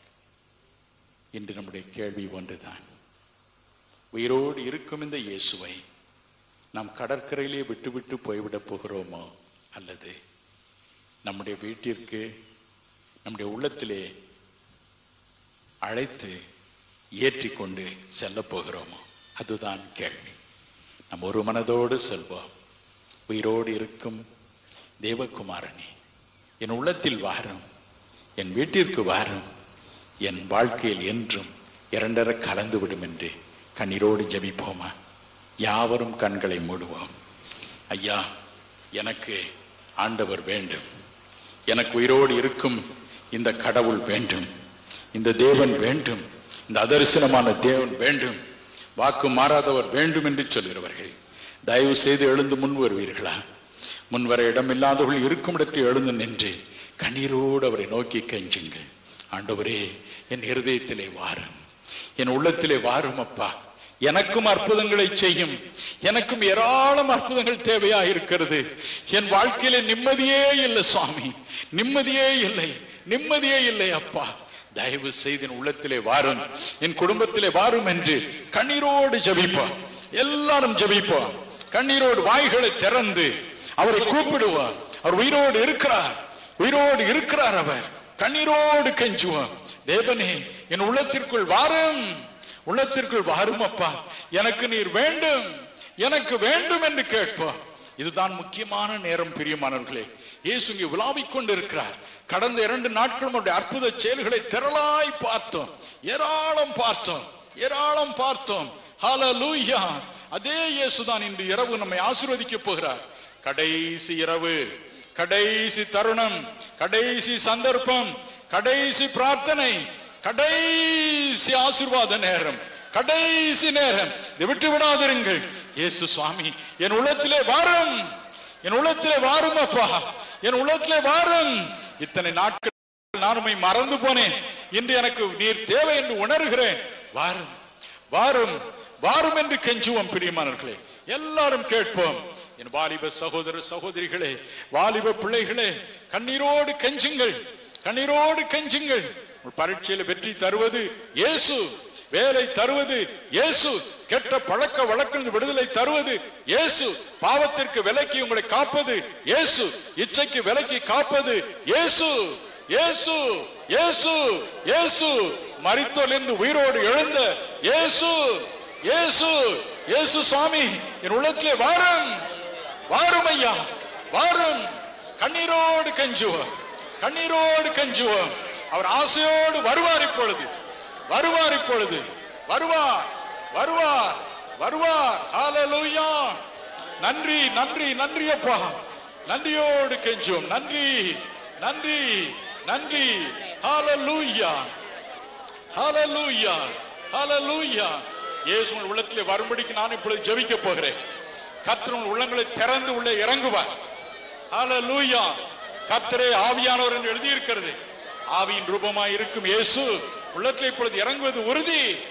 இறங்குவார் பிரியமானவர்களே. ஹalleluya! ஹalleluya! கண்ணீரோடு கெஞ்சுங்க. இயேசு சுவாமி, என் உள்ளத்தில் இறங்கும், இறங்கும், இறங்கும், இறங்கும் என்று. ஹalleluya! Thank you Jesus. நன்றி அப்பா. தேவகுமாரனாகிய இயேசுவே, ஒவ்வொருவரையும் கண்ணோக்கி பாரும் அப்பா. நீர் எனக்கு வேண்டும் என்று கதறுகிற ஒவ்வொரு சகோதரனை, ஒவ்வொரு சகோதரியை, ஒவ்வொரு தம்பியை, ஒவ்வொரு தங்கச்சியை நினைத்தருளும். ஒவ்வொரு சிறுவனை, ஒவ்வொரு சிறுமியை நினைத்தருளும், நினைத்தருளும் ஆண்டவரே, நினைத்தருளும். உன்னுடைய வாழ்க்கையில் நீர் பிரவேசித்தருளும் பா, பிரவேசித்தருளும். உள்ளே நுழைவதை உணரட்டும் ஆண்டவரே, உள்ளே நுழைவதை உணரட்டும், உணரட்டும் ஐயா, உணரட்டும், உணரட்டும், உணரட்டும் ஐயா, உணரட்டும் ஆண்டவரே. தெய்வீக சந்தோஷம், தெய்வீக மகிழ்ச்சி ஒரு உள்ளத்தில் இப்பொழுது இறங்கட்டும் என்று நான் ஜெபிக்கிறேன். உலகம் தரக்கூடாத சமாதானம், உலகம் தரக்கூடாத மகிழ்ச்சி, உலகம் தரக்கூடாத பேரின்பம் இறங்கட்டும், இறங்கட்டும், இறங்கட்டும் ஆண்டவரே, இறங்கட்டும் ஐயா, இறங்கட்டும், இறங்கட்டும் ஐயா, இறங்கும், இறங்கும் ஆண்டவரே. ஒவ்வொருவரும் உணரட்டும், பார்க்கட்டும். ஒரு உள்ளத்திலும் நீர் ஆவியா இறங்குவதை உணரட்டும் அப்பா. நன்றி, நன்றி. ஒவ்வொருடைய குற்றங்களை மன்னித்தருளும், பாவங்களை மன்னித்தருளும், கெட்ட பழக்க வழக்கங்களை எடுத்து போடும். ஆசீர்வதியும், ஆசீர்வதியும், ஆசீர்வதியும் அப்பா. இதுவரை கண்டிராத இன்பத்தை அவர்கள் ருசிக்கட்டும் ஆண்டவரே. வாழ்க்கை மாறட்டும், தலைகளாக மாறட்டும் என்று, தலைகளாய் மாறட்டும், தலைகளாய் மாறட்டும். இனி சஞ்சலம் வேண்டாம், இச்சை வேண்டாம், அழுக்கு வேண்டாம், பாவம் வேண்டாம், அக்கிரமம் வேண்டாம் ஆண்டவரே. போதை மருந்துகள் வேண்டாம், பீடி சிகரெட்டுகள் வேண்டாம், குடி வேண்டாம், விபச்சாரம் வேண்டாம், வேண்டாம், வேண்டாம். ஒவ்வொரு வாழ்க்கையும் தூய்மையாக்கும், தூய்மையாக்கும் அப்பா, தூய்மையாக்கும். தூய்மை ஆக்குவதற்காய் நன்றி, நன்றி அப்பா. ஹalleluya! ஹalleluya! நன்றி, நன்றி, நன்றி. பரிசுத்த ஆவியான் ஒவ்வொரு இறங்கிக் கொண்டிருக்கிறார். இயேசு கிறிஸ்து ஆவியாய் இருக்கிறார், ஆவியாய் இருக்கிறவர் உள்ளத்தில் இறங்கிக் கொண்டிருக்கிறார், உங்களை தூய்மைப்படுத்திக் கொண்டிருக்கிறார். உலகம் தரக்கூடாத சமாதானத்தால் நிரப்பிக் கொண்டிருக்கிறார், சந்தோஷத்தால் நிரப்பிக் கொண்டிருக்கிறார். ஹalleluya! ஹalleluya! ஹalleluya! ஹalleluya! ஹalleluya! இப்பொழுது நம்முடைய பெயர் அருமையாய் பாடுவார்கள். இயேசு கிறிஸ்து மாறாதவர் என்று எல்லாரும் அவரோடு சேர்ந்து பாடுவோம், ஆண்டவரை மகிமைப்படுத்துவோம். அதன் பிறகு நான் மற்ற பிரச்சனைகளுக்காக ஜெபிப்பேன், விடுதலைக்காக ஜெபிப்பேன். ஒரு செகண்ட் ஆண்டவரை மகிமைப்படுத்துவோம். உள்ளத்தில் அவர் வந்திருக்கிறார், நீங்கள் மாறினவர்களாய் போக போகிறீர்கள். இணையற்ற ஆவியான் உள்ளே வந்திருக்கிறார். ஹalleluya ஹalleluya thank you jesus thank you lord amen. நாமும் சேர்ந்து மகிழ்ச்சியோடு பாடுவோம், கைகளை தட்டி பாடுவோம். மாறாத இயேசு, உயிரோடு இருக்கும் இயேசு.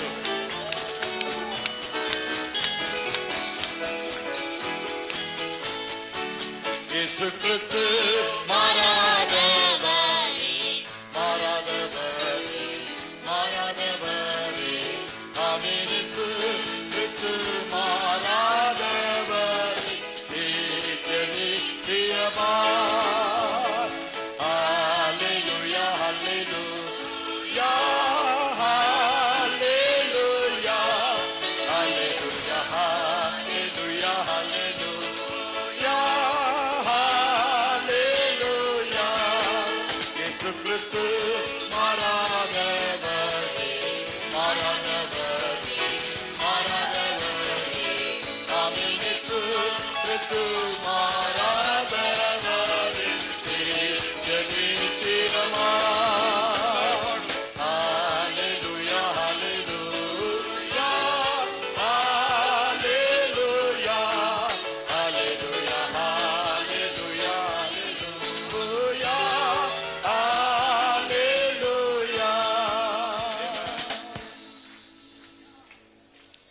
hallelujah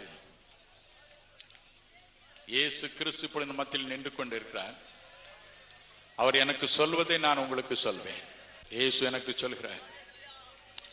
உங்களில் பலர் உங்கள் வாழ்க்கையை சுத்தம் பண்ண வேண்டியது அவசியமாக இருக்கிறது. உங்களுடைய பாக்கெட்டுகளில் இருக்கும் பீடி சிகரெட்டுகளை எடுத்து போடுங்கள், அவளை தூக்கி எறியுங்கள். இனி அவைகள் எனக்கு வேண்டாம் என்று சொல்லுங்கள். நெருப்பு பெட்டியை தூக்கி எறியுங்கள். அதிர்ஷ்டம் வேண்டும் என்று மந்திரவாதிகளிடம் சென்று மந்திரம் செய்து கட்டியிருக்கும் தகடுகளை அறுத்து எறிந்து விடுங்கள். அதிர்ஷ்ட கயிறுகளை அறுத்து எறிந்து விடுங்கள். தாயத்துகளை அறுத்து எறிந்து விடுங்கள். அவைகளுக்கும் உங்களுக்கும் இனி சம்பந்தம் இல்லை. அவளை அறுத்து எறிந்து விடுங்கள். ஹalleluya இயேசு சொல்வதை உங்களுக்கு சொல்கிறேன். Thank you Jesus, thank you Jesus. இங்கே ஒரு பெண் உண்டு,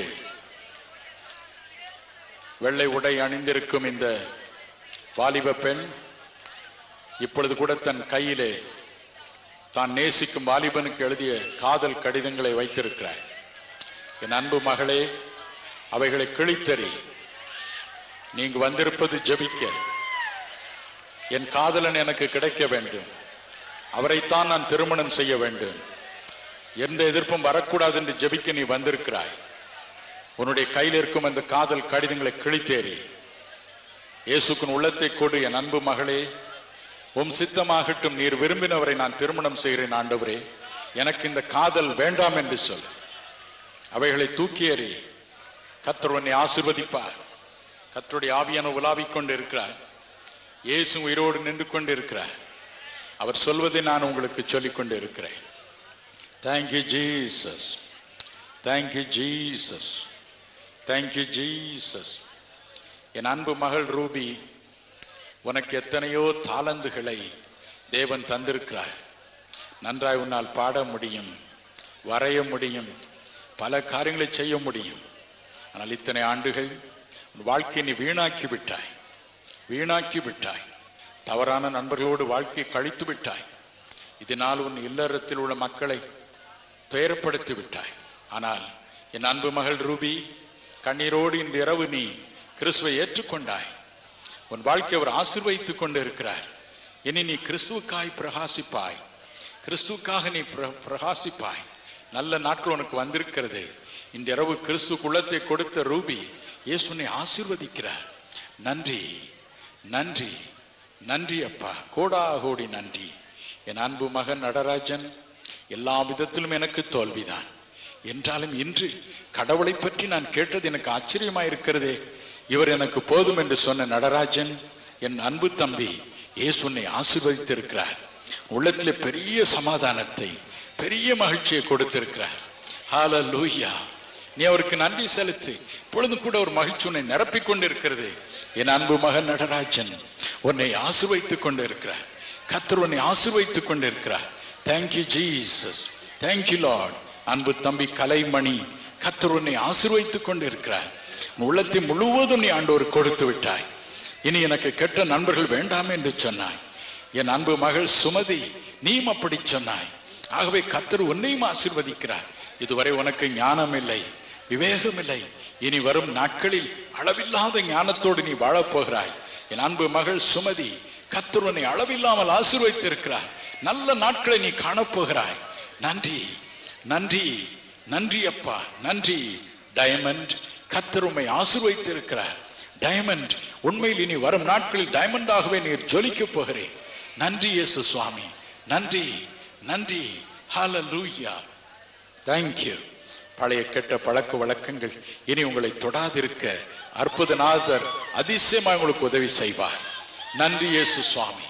கோடாகோடி நன்றி, கோடாகோடி நன்றி, கோடாகோடி நன்றி.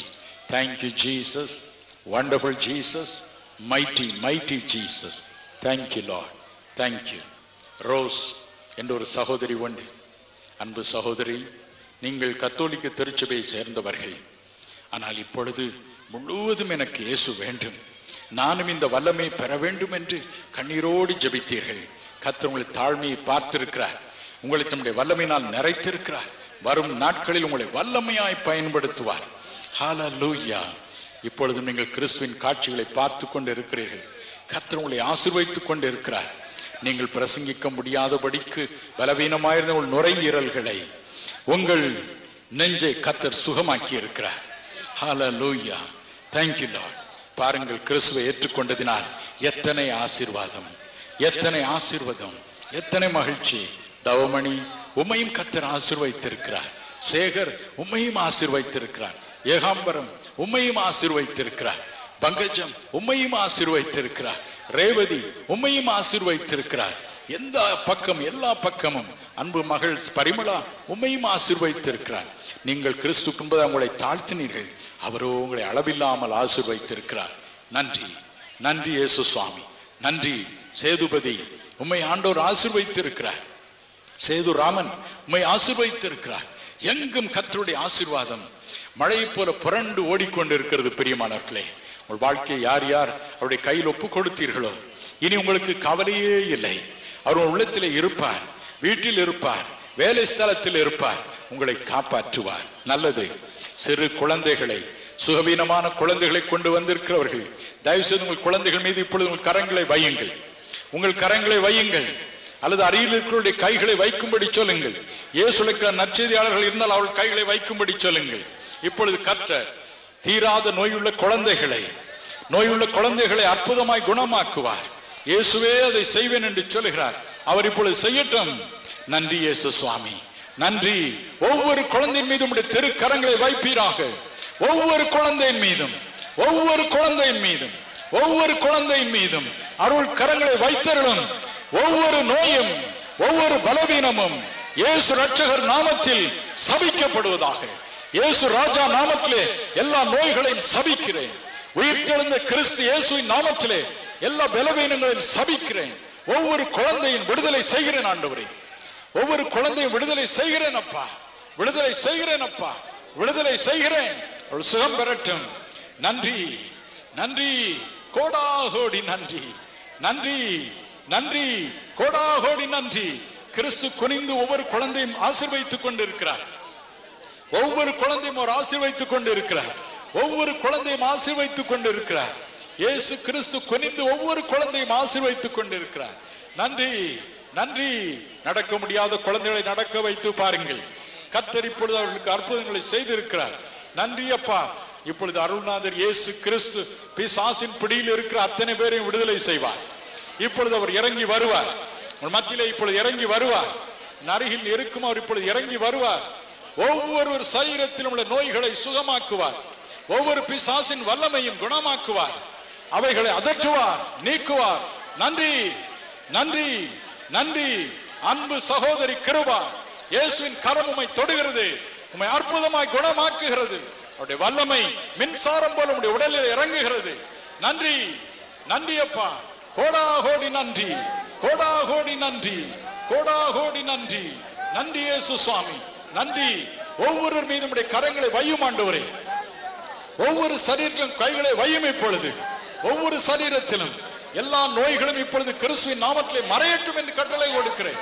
ஒவ்வொரு சரீரத்திலும், ஒவ்வொரு சரீரத்திலும், ஒவ்வொரு சரீரத்திலும், ஒவ்வொரு சரீரத்திலும் உள்ள நோய்களின் அப்பன் இயேசுவின் கையினால் மறையட்டும், மறையட்டும் ஆண்டவரே. எல்லா அசுத்தாவிகளையும் கிறிஸ்து இயேசுவின் நாமத்தினாலே வாதிக்கிறேன், வாதிக்கிறேன். இப்பொழுது அருள் நாதா, அன்பின் கரங்களை வையும். ஒவ்வொரு பிசாசையும் அந்தந்த சரீரத்திலிருந்து நீர் விலகும்படி கட்டளை கொடுப்பீராக. நன்றி. எல்லா பில்லி சூனிய கட்டுகளையும் மந்திர தந்திரங்களையும் நசரேயனாகிய இயேசுவின் நாமத்தினாலே சபிக்கிறேன். இற்று போகட்டும், அவைகள் ஒளிந்து போகட்டும், இனி வரவே கூடாது சார். இந்த பிள்ளைகள் இப்பொழுதே விடுதலை பெறட்டும், இப்பொழுதே விடுதலை பெறட்டும் ஆண்டவரே. நன்றி, நன்றி, நன்றி, நன்றி, நன்றி, நன்றி. அன்பு சகோதரி சாவித்திரி, இயேசு கிறிஸ்துவின் வல்லமையினால் அந்த பிசாசுமை நிரந்தரமாக விட்டு ஓடிவிட்டன. இப்பொழுது அன்பு மகள் துளசி, நீ விரும்பி வந்த சுகத்தை இப்பொழுது பெற்றிருக்கிறாய். நன்றி, நன்றி, நன்றி அப்பா. எல்லா பக்கத்திலும் கிறிஸ்துவின் வல்லமை இறங்கி வல்லமையாக சென்று கொண்டிருக்கிறது. ஒவ்வொரு நோய் உள்ள சரீரத்தையும் குணமாக்குகிறது. இயேசுவே உன் மத்தியிலே உலாவிக் கொண்டிருக்கிறார். இயேசுவே உங்களை தொட்டுக் கொண்டிருக்கிறார். ஒவ்வொருவரையும் தொட்டுக் கொண்டிருக்கிறார், ஒவ்வொருவரையும் தொட்டுக் கொண்டிருக்கிறார், ஒவ்வொருவரையும் தொட்டுக் கொண்டிருக்கிறார். அநேகருடைய கண்களுக்கு முன்பாக அவர் இப்பொழுது காட்சி அளித்துக் கொண்டிருக்கிறார். உண்மையா அவரை காண விரும்புகிறீர்கள்? இப்பொழுது நீங்கள் அவரை காணலாம், உண்மையாய் காணலாம். சுவாமி ஒவ்வொருடைய கண்களையும் திறந்தருளும். ஒருமை பார்க்கட்டும் அப்பா, மை பார்க்கட்டும், மை பார்க்கட்டும் ஆண்டவரே, மை பார்க்கட்டும். இந்த பிள்ளைகள் பார்க்கட்டும் ஐயா. சுகமாக்கும், சுகமாக்கும் ஆண்டவரே. விரும்பி கேட்கிற ஒவ்வொரு காரியத்தையும் கொடும் ஆண்டவரே, ஒவ்வொரு காரியத்தையும் கொடும்.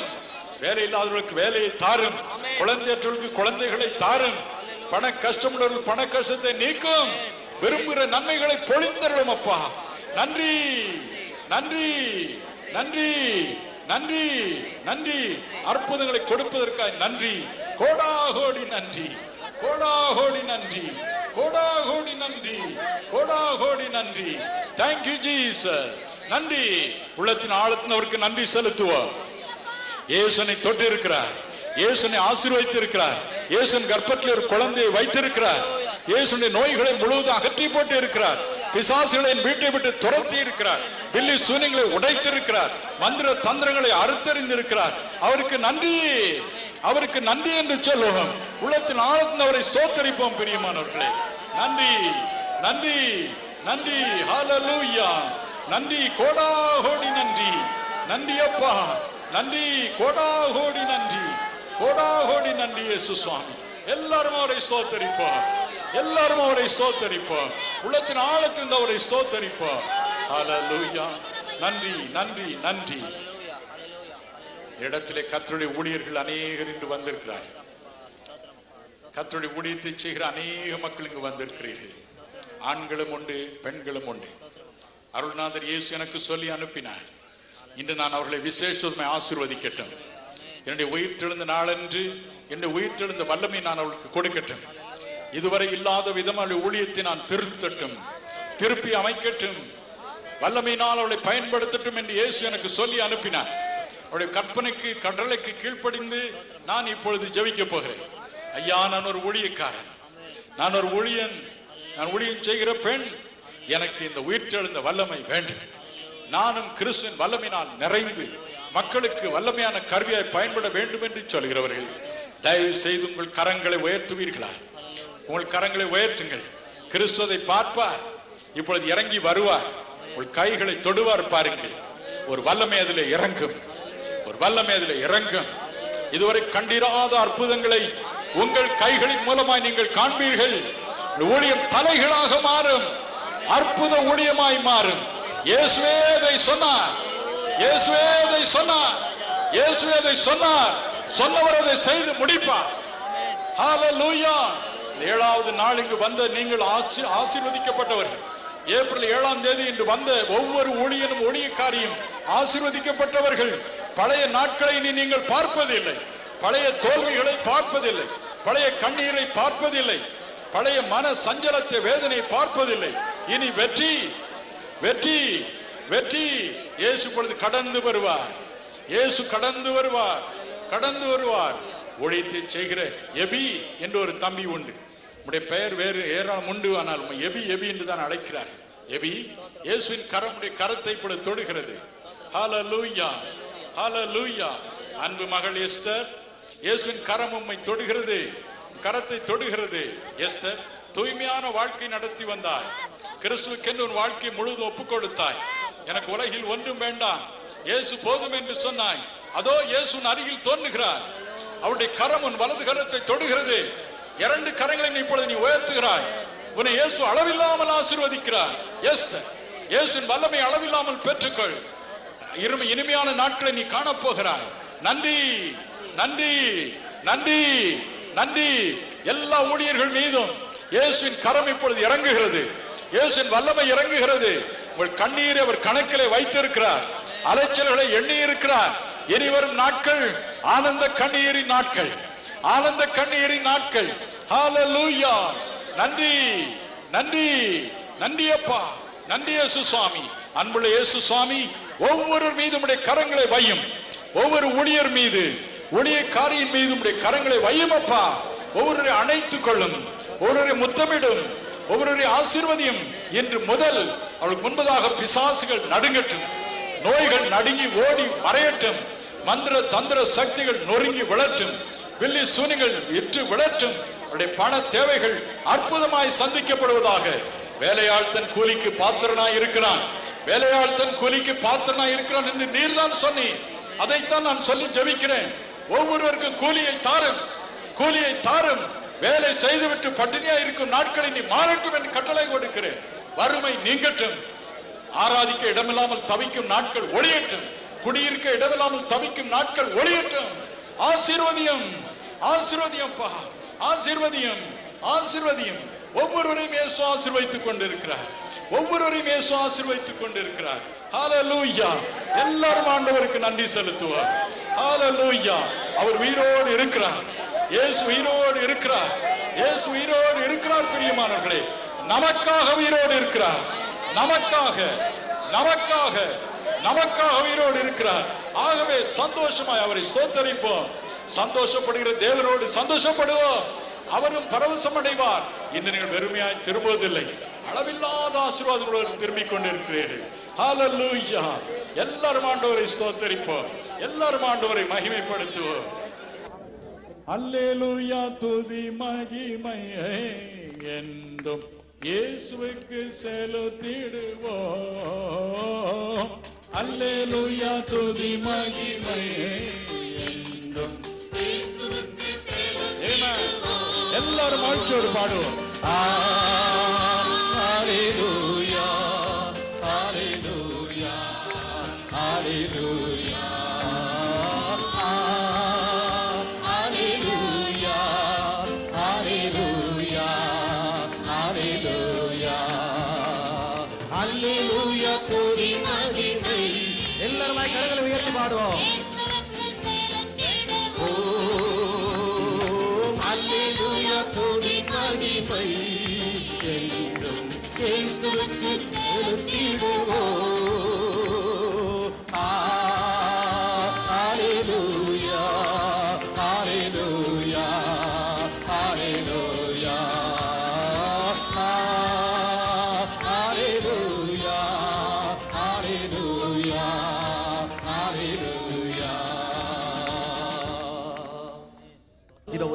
சகோதரனை நாம் கேட்க போகிறோம். பிரதர், உங்க பேர் என்னையா? ஸ்தோத்திரம். நடராஜன். நடராஜன் இரண்டு முறை என்னை ஐயா கூப்பிட்டாங்க. ஐயா நடராஜன், நீங்க எங்க இருந்து வரீங்க? இலங்கையில இருந்து வந்திருக்கிறேன். இந்த கூட்டத்துக்கு நான் 3 நாளும் இந்த கூட்டத்துக்கு வந்திருக்கிறேன். சரிங்க ஐயா. முதல் நாள் வந்த பொழுது என் உடம்பில் சில வருத்தங்கள் இருந்தன. சரி, இங்க வந்து உடனே எல்லாம் சரியாயிட்டது. இதான் 3 நாள் அந்த கூட்டத்துக்கு வந்துட்டு இருக்கேன். ஐயாவது தடையா அந்த வந்திருக்கிறேன். உங்க பேர் ஐயா கூப்பிட்டாங்களே? 2 முறை கூப்பிட்டாங்க. இதுக்கு முன்னால உங்க பேர் அவங்களுக்கு தெரியுமா? ஐயாவிட்ட போய் அங்க பிரே பண்ணிருக்கேன். மற்றபடி உங்களை பற்றி தெரியுமா? ஒன்னும் தெரியாது. இன்றைக்கு நீங்க வந்திருக்கிறது அவங்களுக்கு தெரியுமா? தெரியாது. நிச்சயமா உங்க பேரை கூப்பிட்டது யார்? ஐயா ஐயா இயேசுநாதர் கூப்பிட்டார். ஹalleluya. நடராஜன் நடராஜன் என்று சொல்லி 2 முறை இந்த அருமையான சகோதரன் பெயரை கர்த்தர் கூப்பிட்டு அவருக்கு இன்றைக்கு ஆறுதல் கொடுத்திருக்கிறார். இலங்கையில் இருந்து இந்த கூட்டத்திற்கு வந்த இந்த நண்பனை கர்த்தராக இயேசு வெறுமையாய் அனுப்புவாராக?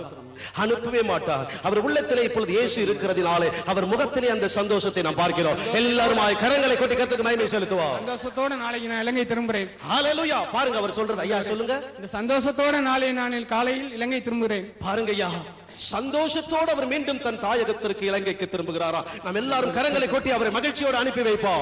உங்கள் மூலமாக உங்கள் தேசத்திற்கு சமாதானம் சந்தோஷம் வரும். உங்க பேர் என்னங்க brother? My name is Peter. Peter?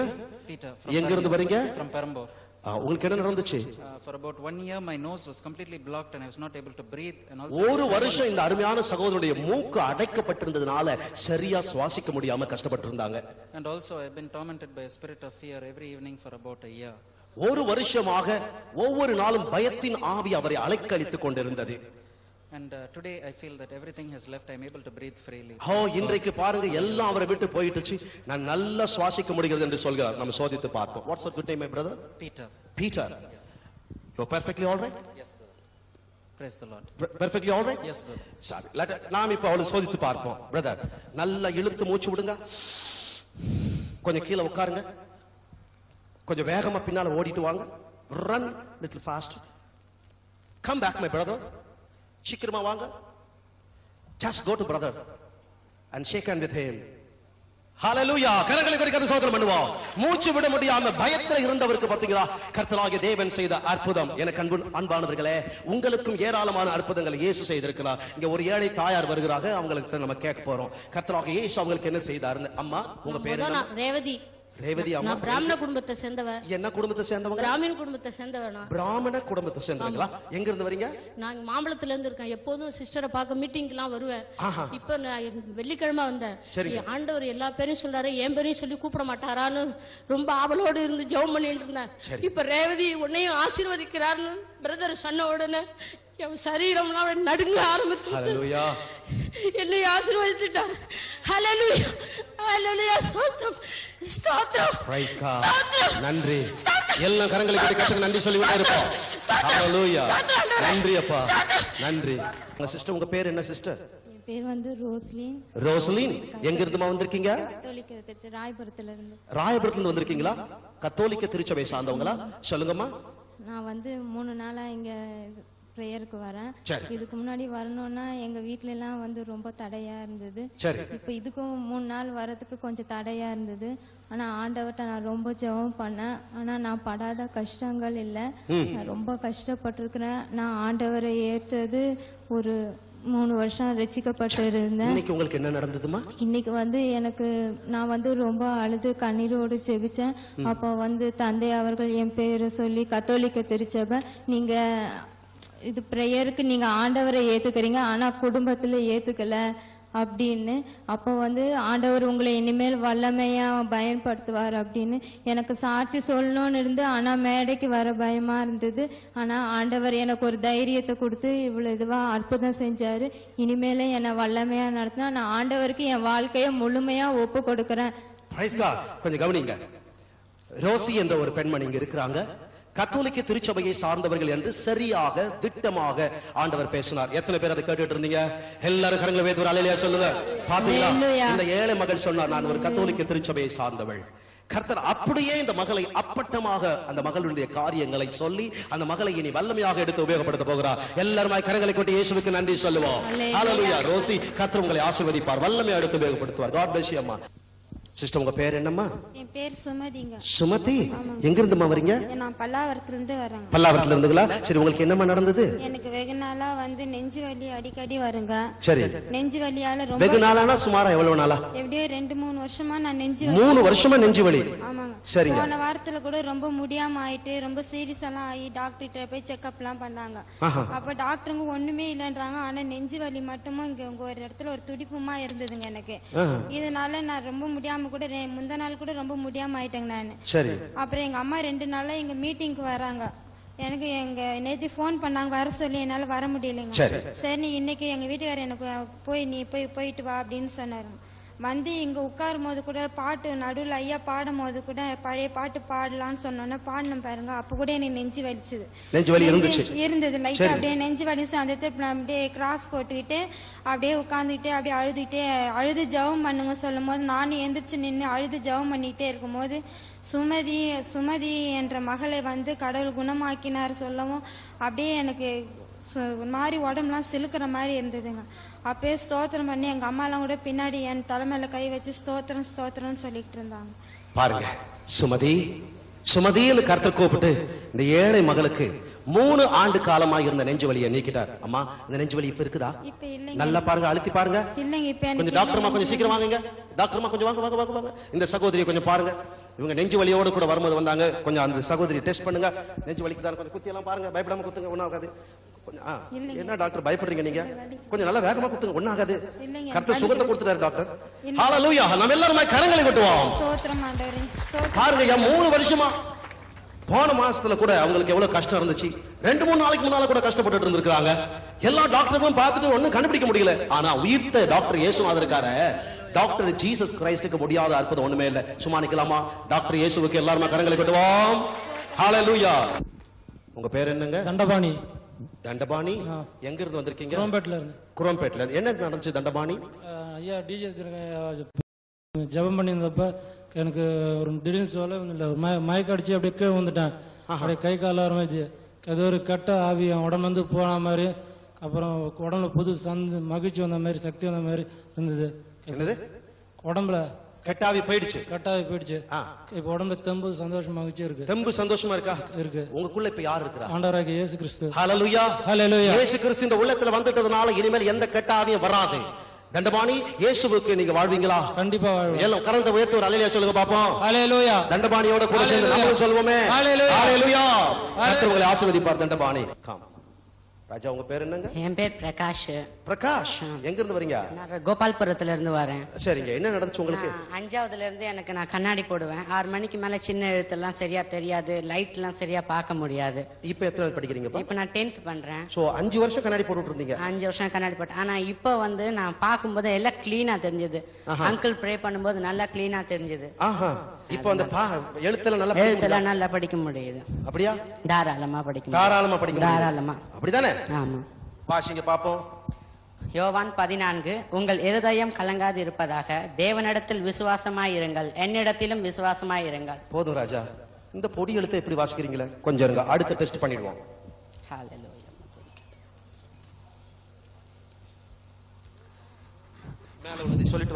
லூக்கா 7, 2ஆம் அதிகாரம். அங்கே 100க்கு அதிபதியாகிய ஒருவனுக்கு பிரியமான வேலைக்காரன் வியாதிப்பட்டு மரண அவஸ்தையில் எரிந்திருந்தான். பொதுவா ஒரு அடியில தான் நம்ம வாசிக்கிறோம். இந்த பிள்ளை ஆண்டா 2 அடிக்கு கீழே போனாலும் வாசிக்கிறாரு. இது அற்புதம் தானே? எல்லாரும் கரங்களை கொட்டி கர்த்தரை ஸ்தோத்திரம் பண்ணுவோம். இந்த கர்த்தருக்காக நீ கடைசி மட்டும் வாழணும் ராஜா. கர்த்தர் உங்களை ஆசீர்வதிப்பார். God bless you தம்பி.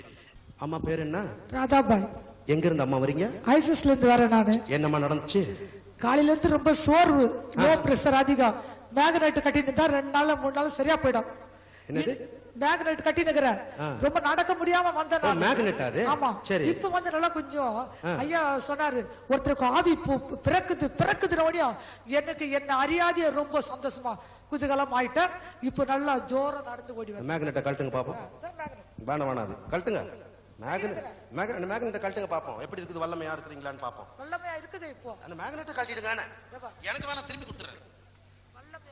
இப்ப எப்படி இருக்குது? நல்ல வல்லமையா இருக்கு. இந்த வல்லமையை கொடுத்தது யாரு? கடவுள். கடவுள் யாரு? இயேசையா. இயேசையா. ஒளி ஒளி ஹalleluya.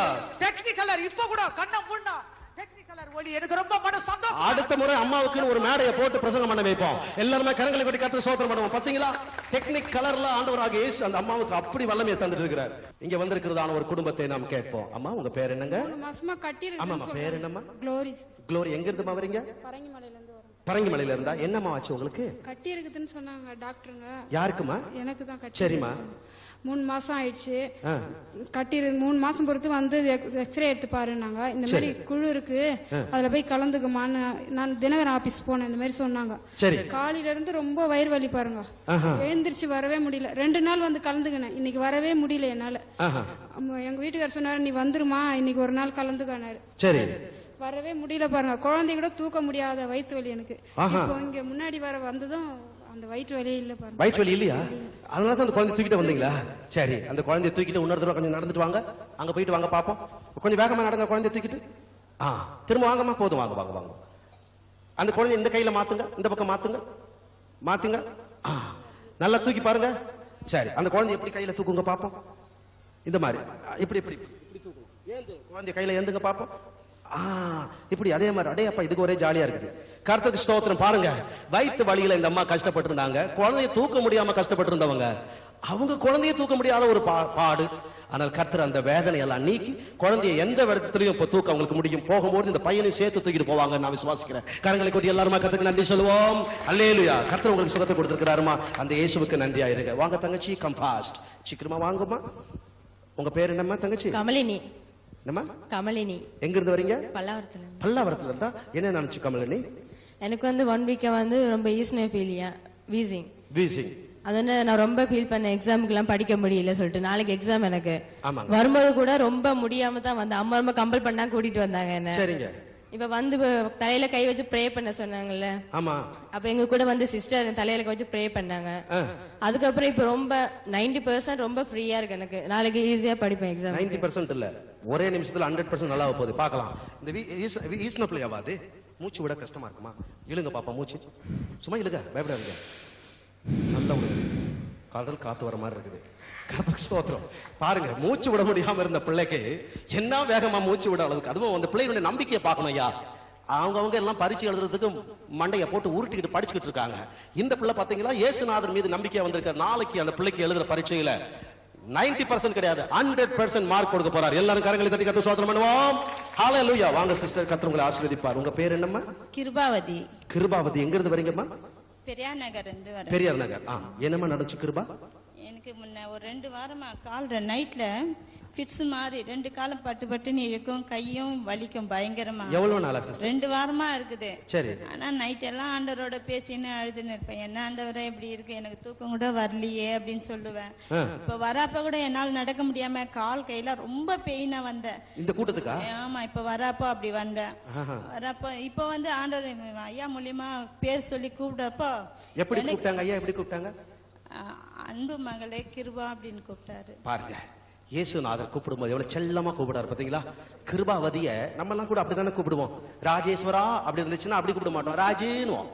கிருபாவதின்ற பேரை ஆண்டவர் அன்பா செல்லமா என் மகளே கிருபான்னு கூப்பிட்டாரு பாத்தீங்களா. ஹல்லேலூயா. கரங்களை கொட்டி இயேசுவுக்கு நன்றி சொல்லுவோம். சிஸ்டர் கிருபா இப்ப எப்படி இருக்குது உங்களுக்கு? நடந்து பார்த்தேன் நான் அங்கேயே ஸ்டேஜ்ல. அங்க மணல்ல நடந்து பாத்தீங்க? நல்லாவே இருந்தது. நல்லாவே இருந்துச்சு. ஆமா, போன வருஷமா அந்த ஐயா மூலியமா ஒரு முறை கூப்பிட்டாரு, 3 முறை என்ன கூப்பிட்டாரு கிருபா கிருபான்னு. நான் எங்க பஸ் பிடிக்கணுமேன்னு நமக்கு உள்ள பெரிய தொல்லையாதான் சாட்சி கொடுக்காம போயிட்டேன். இந்த முறை கூப்பிட்டதால நான் அதுக்காக வந்து. பயப்படாதீங்க, அங்க பாருங்க எல்லா பஸ்ஸும் நின்னுட்டு இருக்குது.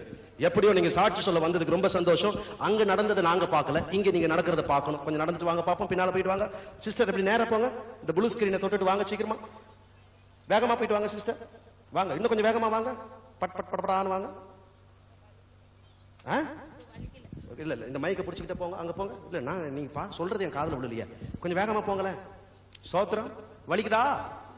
மைக்கில சொல்லுங்கம்மா. இப்ப வலிக்கலைங்க. கர்த்தருக்கு ஸ்தோத்திரம். வாங்க சிஸ்டர், நல்லா வாங்க. ஹல்லேலூயா. அப்படியே வாங்க, சும்மா வாங்க, என் கூட வாங்க, உங்க தம்பி மாதிரி வாங்க. இப்படி வாங்க வாங்க, போலாம். நீங்க மணல்ல நடந்தா யாருக்கு தெரியும்? ஓகே, வலிக்குதா? வலிக்கல. வாங்க வாங்க வாங்க வாங்க வாங்க வாங்க. வலிக்குதான், நல்லா பாத்துருவோம். இயேசுநாதர் உயிரோடு இருக்கிறார். வலிக்குதாமா? கிருபா வலிக்குதா? கர்த்தர் உங்களை ஆசீர்வதிப்பாராக. God bless you. வாங்க, கர்த்தர் உங்களுக்கு செய்திருக்கிற நன்மைகளை சொல்லுங்க பாப்போம். உங்க பேர் என்னையா? என் பேர் நித்யராஜ். நித்யராஜ், எங்கிருந்து வரீங்க? நான் மவுண்ட்ல இருந்து வரேன். மவுண்ட்ல இருந்து, சென்ட் தாமஸ் மவுண்ட்ல இருந்து. சரிங்க, என்ன வேலை செய்றீங்க நித்யராஜ்? நான் போட்டோ ஸ்டோர் பண்றேன். சரிங்க, என்ன நடந்துச்சு இன்னைக்கு? நான் ஒரு வாரமா கால் எரிச்சல் ரொம்ப பாதிக்கப்பட்டது எனக்கு. எந்த கால்? 2 காலம் ரொம்ப எரிச்சலா இருந்தது. மேல் பாதமும் கீழமும் ரொம்ப பாதிக்கப்பட்டிருந்தது. சரிங்க. நடக்க முடியாது, நம்ம வீட்ல வந்து ஒரு எரிச்சலா இருந்தது, நடக்க முடியாம எரிச்சல் வேலைக்கு போக முடியாது. சரிங்க. நேத்து 2 நாளா இங்க ஜபத்துக்கு வந்திருந்தேன். நான் 2 நாளா ஜபத்துல வந்து கலந்தேன். சரி. ஐயாவை பார்த்து எப்படியும் நம்ம ஆசீர்வாதம் வாங்கினது. காலையில ஒன்னும் நடக்க முடியல, அப்படி இருந்தா வந்துட்டு இருந்தேன். இப்போ ஐயா ஜெபம் பண்ண உடனே எனக்கு பூர்ணமாக சுகம் அடைஞ்சிடுச்சு. இந்த காலில் உள்ள எரிச்செல்லாம் போயிடுச்சு போயிடுச்சு. நல்லா நடக்க முடியுது, நடக்க முடியுது. தம்பி ஒரு குதி குதிங்க பாப்போம். இன்னொன்னு, இன்னும் கொஞ்சம் ஹைட்டா. பரவாயில்ல, ஹை ஜம்ப்ல ஃபர்ஸ்ட் வருவீங்க நீங்க. God bless you brother. கர்த்தர் பத்திங்களா வரும்போது எவ்வளவு கஷ்டமா வந்திருக்காரு, போகும்போது குதி குதின்னு குதிக்கிறாரு. கர்த்தருக்கு ஸ்தோத்திரம். அம்மா வாங்க. காட் பிளஸ் யூ அம்மா. உங்க பேர் என்னம்மா? என் பேர் அனுசுயா. எங்க இருந்து வரீங்கம்மா? டி நகர்ல இருந்து வரேன். சரி, என்னம்மா நடந்தது? கடந்த 3 மாத நாட்களாக எங்க பிரேயர் நடப்பதை முன்னிட்டு என்னுடைய கை, வலது கை ரொம்ப அதிகமான நரம்பு தளர்ச்சியினால் வலி அதிகமாக இருக்கும். இப்படி திருப்ப முடியாது, இப்படி தூக்க முடியாது. இது எவ்வளவு நாளா இருந்துச்சு? இது 2 வருடமாக இருக்கிறது. 2 வருஷமா? 2 வருடமாக. இதே கஷ்டமா? இதே கஷ்டம். சரி. அதுக்கப்புறம் இன்னைக்கு பிரேயர் பண்ணும்போது என்னுடைய உடம்புல இருக்கிற வலியெல்லாம் சரியா என்னன்னு சொல்லிட்டு கண்ணீர் விட்டு கதறி அழும்போது என் உடம்புல மின்சாரம் பாய்ந்த மாதிரி அந்த உடனே அழுது மடித்து என் கையை சரி பார்த்து நான் நீட்டி மடக்கும் போது நன்றாக ஆகிவிட்டேன். நல்லா ஆயிடுச்சா? ஒரு சுத்து சுத்துங்க ஆண்டி பாப்போம். இல்ல இல்ல கையை மட்டும் ஆண்டி. உடம்பு நல்லா ஆயிட்டு இருக்குது. கை எப்படி சுத்துங்க? கீழே ஒரு கீழே குனிங்க பாப்போம். மேல தூக்குங்க பாப்போம். தயவுசெய்து மைக் எடுங்க ஆண்டி, கொஞ்சம் கொடுங்க. அந்த அம்மாவுக்கு சுகம் கொடுத்த ஆண்டவனுக்கு 2 கரத்தையும் உயர்த்தி அல்லேலூயா சொல்வோம். அல்லேலூயா, praise God. God bless you. தங்கச்சி வாங்கம்மா. உங்க பேர் என்னம்மா? சாவித்ரி. சாவித்ரி, எங்க இருந்து வரீங்க? நாங்க பிராட்வேல இருந்து வரேன். என்ன நடந்துச்சு சாவித்ரி? एक्चुअली டே ஃபர்ஸ்டே நான் கூட்டத்துக்கு வந்திருந்தேன். அதாவது முந்திர நாள். ஆமா. சரிமா. ஃப்ரைடே எனக்கு வந்து வெயில்ல சுத்தனா தலைவலி கால்வலி ரெண்டுமே சேர்ந்து வரோம். ஐயோ. டே ஃபர்ஸ்டே நான் வந்தேன். என் பேரை கூப்பிட்டாரு சுகந்தின்னு. எனக்கு 2 பேர் சுகந்தி அண்ட் சாவித்ரி. ஓஹோ. நான் மேடைக்கு வர பயந்துட்டே என்னால வர முடியாம அதனால போயிட்டேன். சரி. நேத்து காலையில ஃபுல்லா வெளியே சுத்திட்டு என்னால கூட்டத்துக்கு வர முடியல. வெயில் அவ்வளவு சுத்தியும் எனக்கு நைட் அந்த கால்வலி தலைவலி எங்க போச்சுன்னே எனக்கு தெரியல. நேத்தி காலையில நேத்தி கூட்டத்துக்கே நான் வரல. இன்னைக்கு வந்திருந்தேன். இன்னைக்கும் என்ன பேர் என் பேரை கூப்பிட மாட்டாங்களான்ற நிலைமையில நான் இருக்கிறாச்சா சாவித்ரின்னு மறுபடியும் கூப்பிட்டு என்னோட உடம்பையும் ரொம்ப சுகமாக்கி தந்தாரு. இந்த ஏழை பிள்ளைக்கு பாருங்க 2 பேர் வச்சிருக்காங்க. முதலாவது அந்த பேர் அருமையான ஐயா டாக்டர் பால் தினகரன் கூப்பிட்டாங்க. இன்னைக்கு பெரிய ஐயா பாருங்க சாவித்ரின்னு கூப்பிட்டுட்டாங்க. கர்த்தருக்கு ஸ்தோத்திரம். ஹல்லேலூயா. அம்மா உங்களை பத்தி உங்களுக்கு முன்னால எதுனா தெரியுமா? தெரியாதுங்க. இதுக்கு முன்னால வந்து பேருகிற நான் சொல்லிருக்கீங்க? தெரியாது. சின்ன ஐயா கிட்ட? தெரியாதுங்க. நல்லா சொல்லுமா, யோசிச்சு சொல்லுமா. சீரியஸா தெரியாது. யார் பெரிய ஐயா கிட்ட? யாருக்குமே தெரியாது. அப்ப உங்க பேர் யாருமா கூப்பிட்டது? சாமி தான் கூப்பிட்டாரு. ஆண்டவரே இயேசு தான் கூப்பிட்டாரு. தங்கச்சி உங்க தலை வலிக்குதா இப்போ? இல்ல. பாருமா. இல்ல. இப்போ? இல்ல. கால்? இல்ல. இப்படி லெஃப்ட் ரைட்? இல்ல. Very good. 2 காலுமே சுகமாயிடுச்சு, தலையும் சுகமாயிடுச்சு. நேத்து முழுசு இந்த பாப்பா பாருங்க வெயில்ல சுத்தி இருக்கிறாங்க. ஆனாலும் கர்த்தர் இந்த தலைவலியை நீக்கி கால்வலியை நீக்கி இன்னைக்கு நம்ம மத்தியில ஒரு ஓட்டப்பந்த வீராங்கனை மாதிரி வச்சிருக்கிறார். ஹல்லேலூயா. பாப்பா உங்க பேர் என்னப்பா? பிரீத்தி. பிரீத்தி, எங்க இருந்து வரீங்க? பெரம்பூர். என்னமா நடந்துச்சு பிரீத்தி? 2 weeks பயங்கர ஹெட்டேக் எனக்கு. ஐயோ. டேப்லெட் போட்டாலும் கியூர் ஆகல. நான் டெய்லி பிரேயர் பண்ணுவேன், அப்ப கூட முடியல. டேப்லெட் டாக்டர் போய் பார்த்து வாங்குனீங்களா? அப்ப கூட கியூர் ஆகல. ஒன் சைட் தான் வலிக்கும் எனக்கு. இந்த சைடு தங்கச்சி வலிக்கும். அடடடடா. அதுக்கப்புறம் இன்னைக்கு பிரேயர்ல உட்காந்துட்டு இருக்கும் போது என்னால முடியல. அப்படியே ஹெட்டேக், அப்படியே பயங்கரமா வலி இருந்தது, மயக்கமா இருந்தது. அப்புறம் அங்கிள் பிரேயர் பண்ணும் போது வலியெல்லாம் எங்க போச்சுன்னே தெரியல. இப்ப வலிக்கல. ஹல்லேலூயா, ஹல்லேலூயா. பிரித்தியின் மீது பிரியம் வைத்த இயேசுநாதர் பாருங்க இந்த பிள்ளையினுடைய வலியெல்லாம் நீக்கி போட்ட. பாப்பா கொஞ்சம் தலையை அப்படியே அழுத்தி பாருறா செல்லம். இப்படி இப்படி அழுத்தி பாருமா. 2 கை நல்லா அழுத்தி பாரு. நீ அழுத்தி பாரு, நல்லா அழுத்தி பாரு. இன்னும் கொஞ்சம் வேகமா அழுத்தி பாரு. வலிக்குதா? நல்லா பாருமா. இல்ல வலிக்கல. வலிக்கல. உனக்கு சுகத்தை கொடுத்தது யாரா தங்கச்சி? இயேசுப்பா. ஹல்லேலூயா. பிரித்திக்கு சுகம் கொடுத்த ஆண்டவனுக்கு கரங்களை கொட்டி நன்றியை சொல்லுவோம். எல்லாரும் கை தட்டுவோம். Praise God. ஹல்லேலூயா. துதி மகிமை என்றும் இயேசுவுக்கு செலுத்திடுவோம். அல்லேலூயா. துதி மகிமை என்றும் இயேசுவுக்கு செலுத்திடுவோம். எல்லாரும் மகிழ்ச்சியோடு பாடுவோம். ஹல்லேலூயா, ஹல்லேலூயா, ஹல்லேலூயா, ஹல்லேலூயா,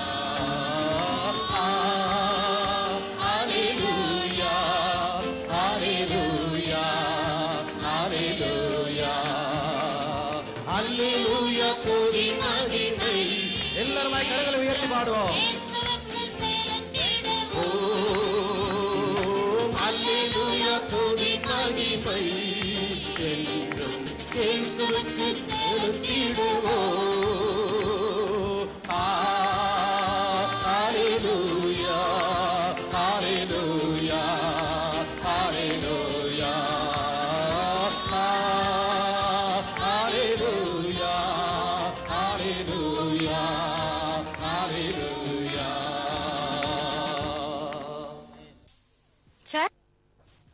பரவசமூட்டக்கூடிய நல்ல பாடல் கேசட்டா ஒண்ணு தாங்க.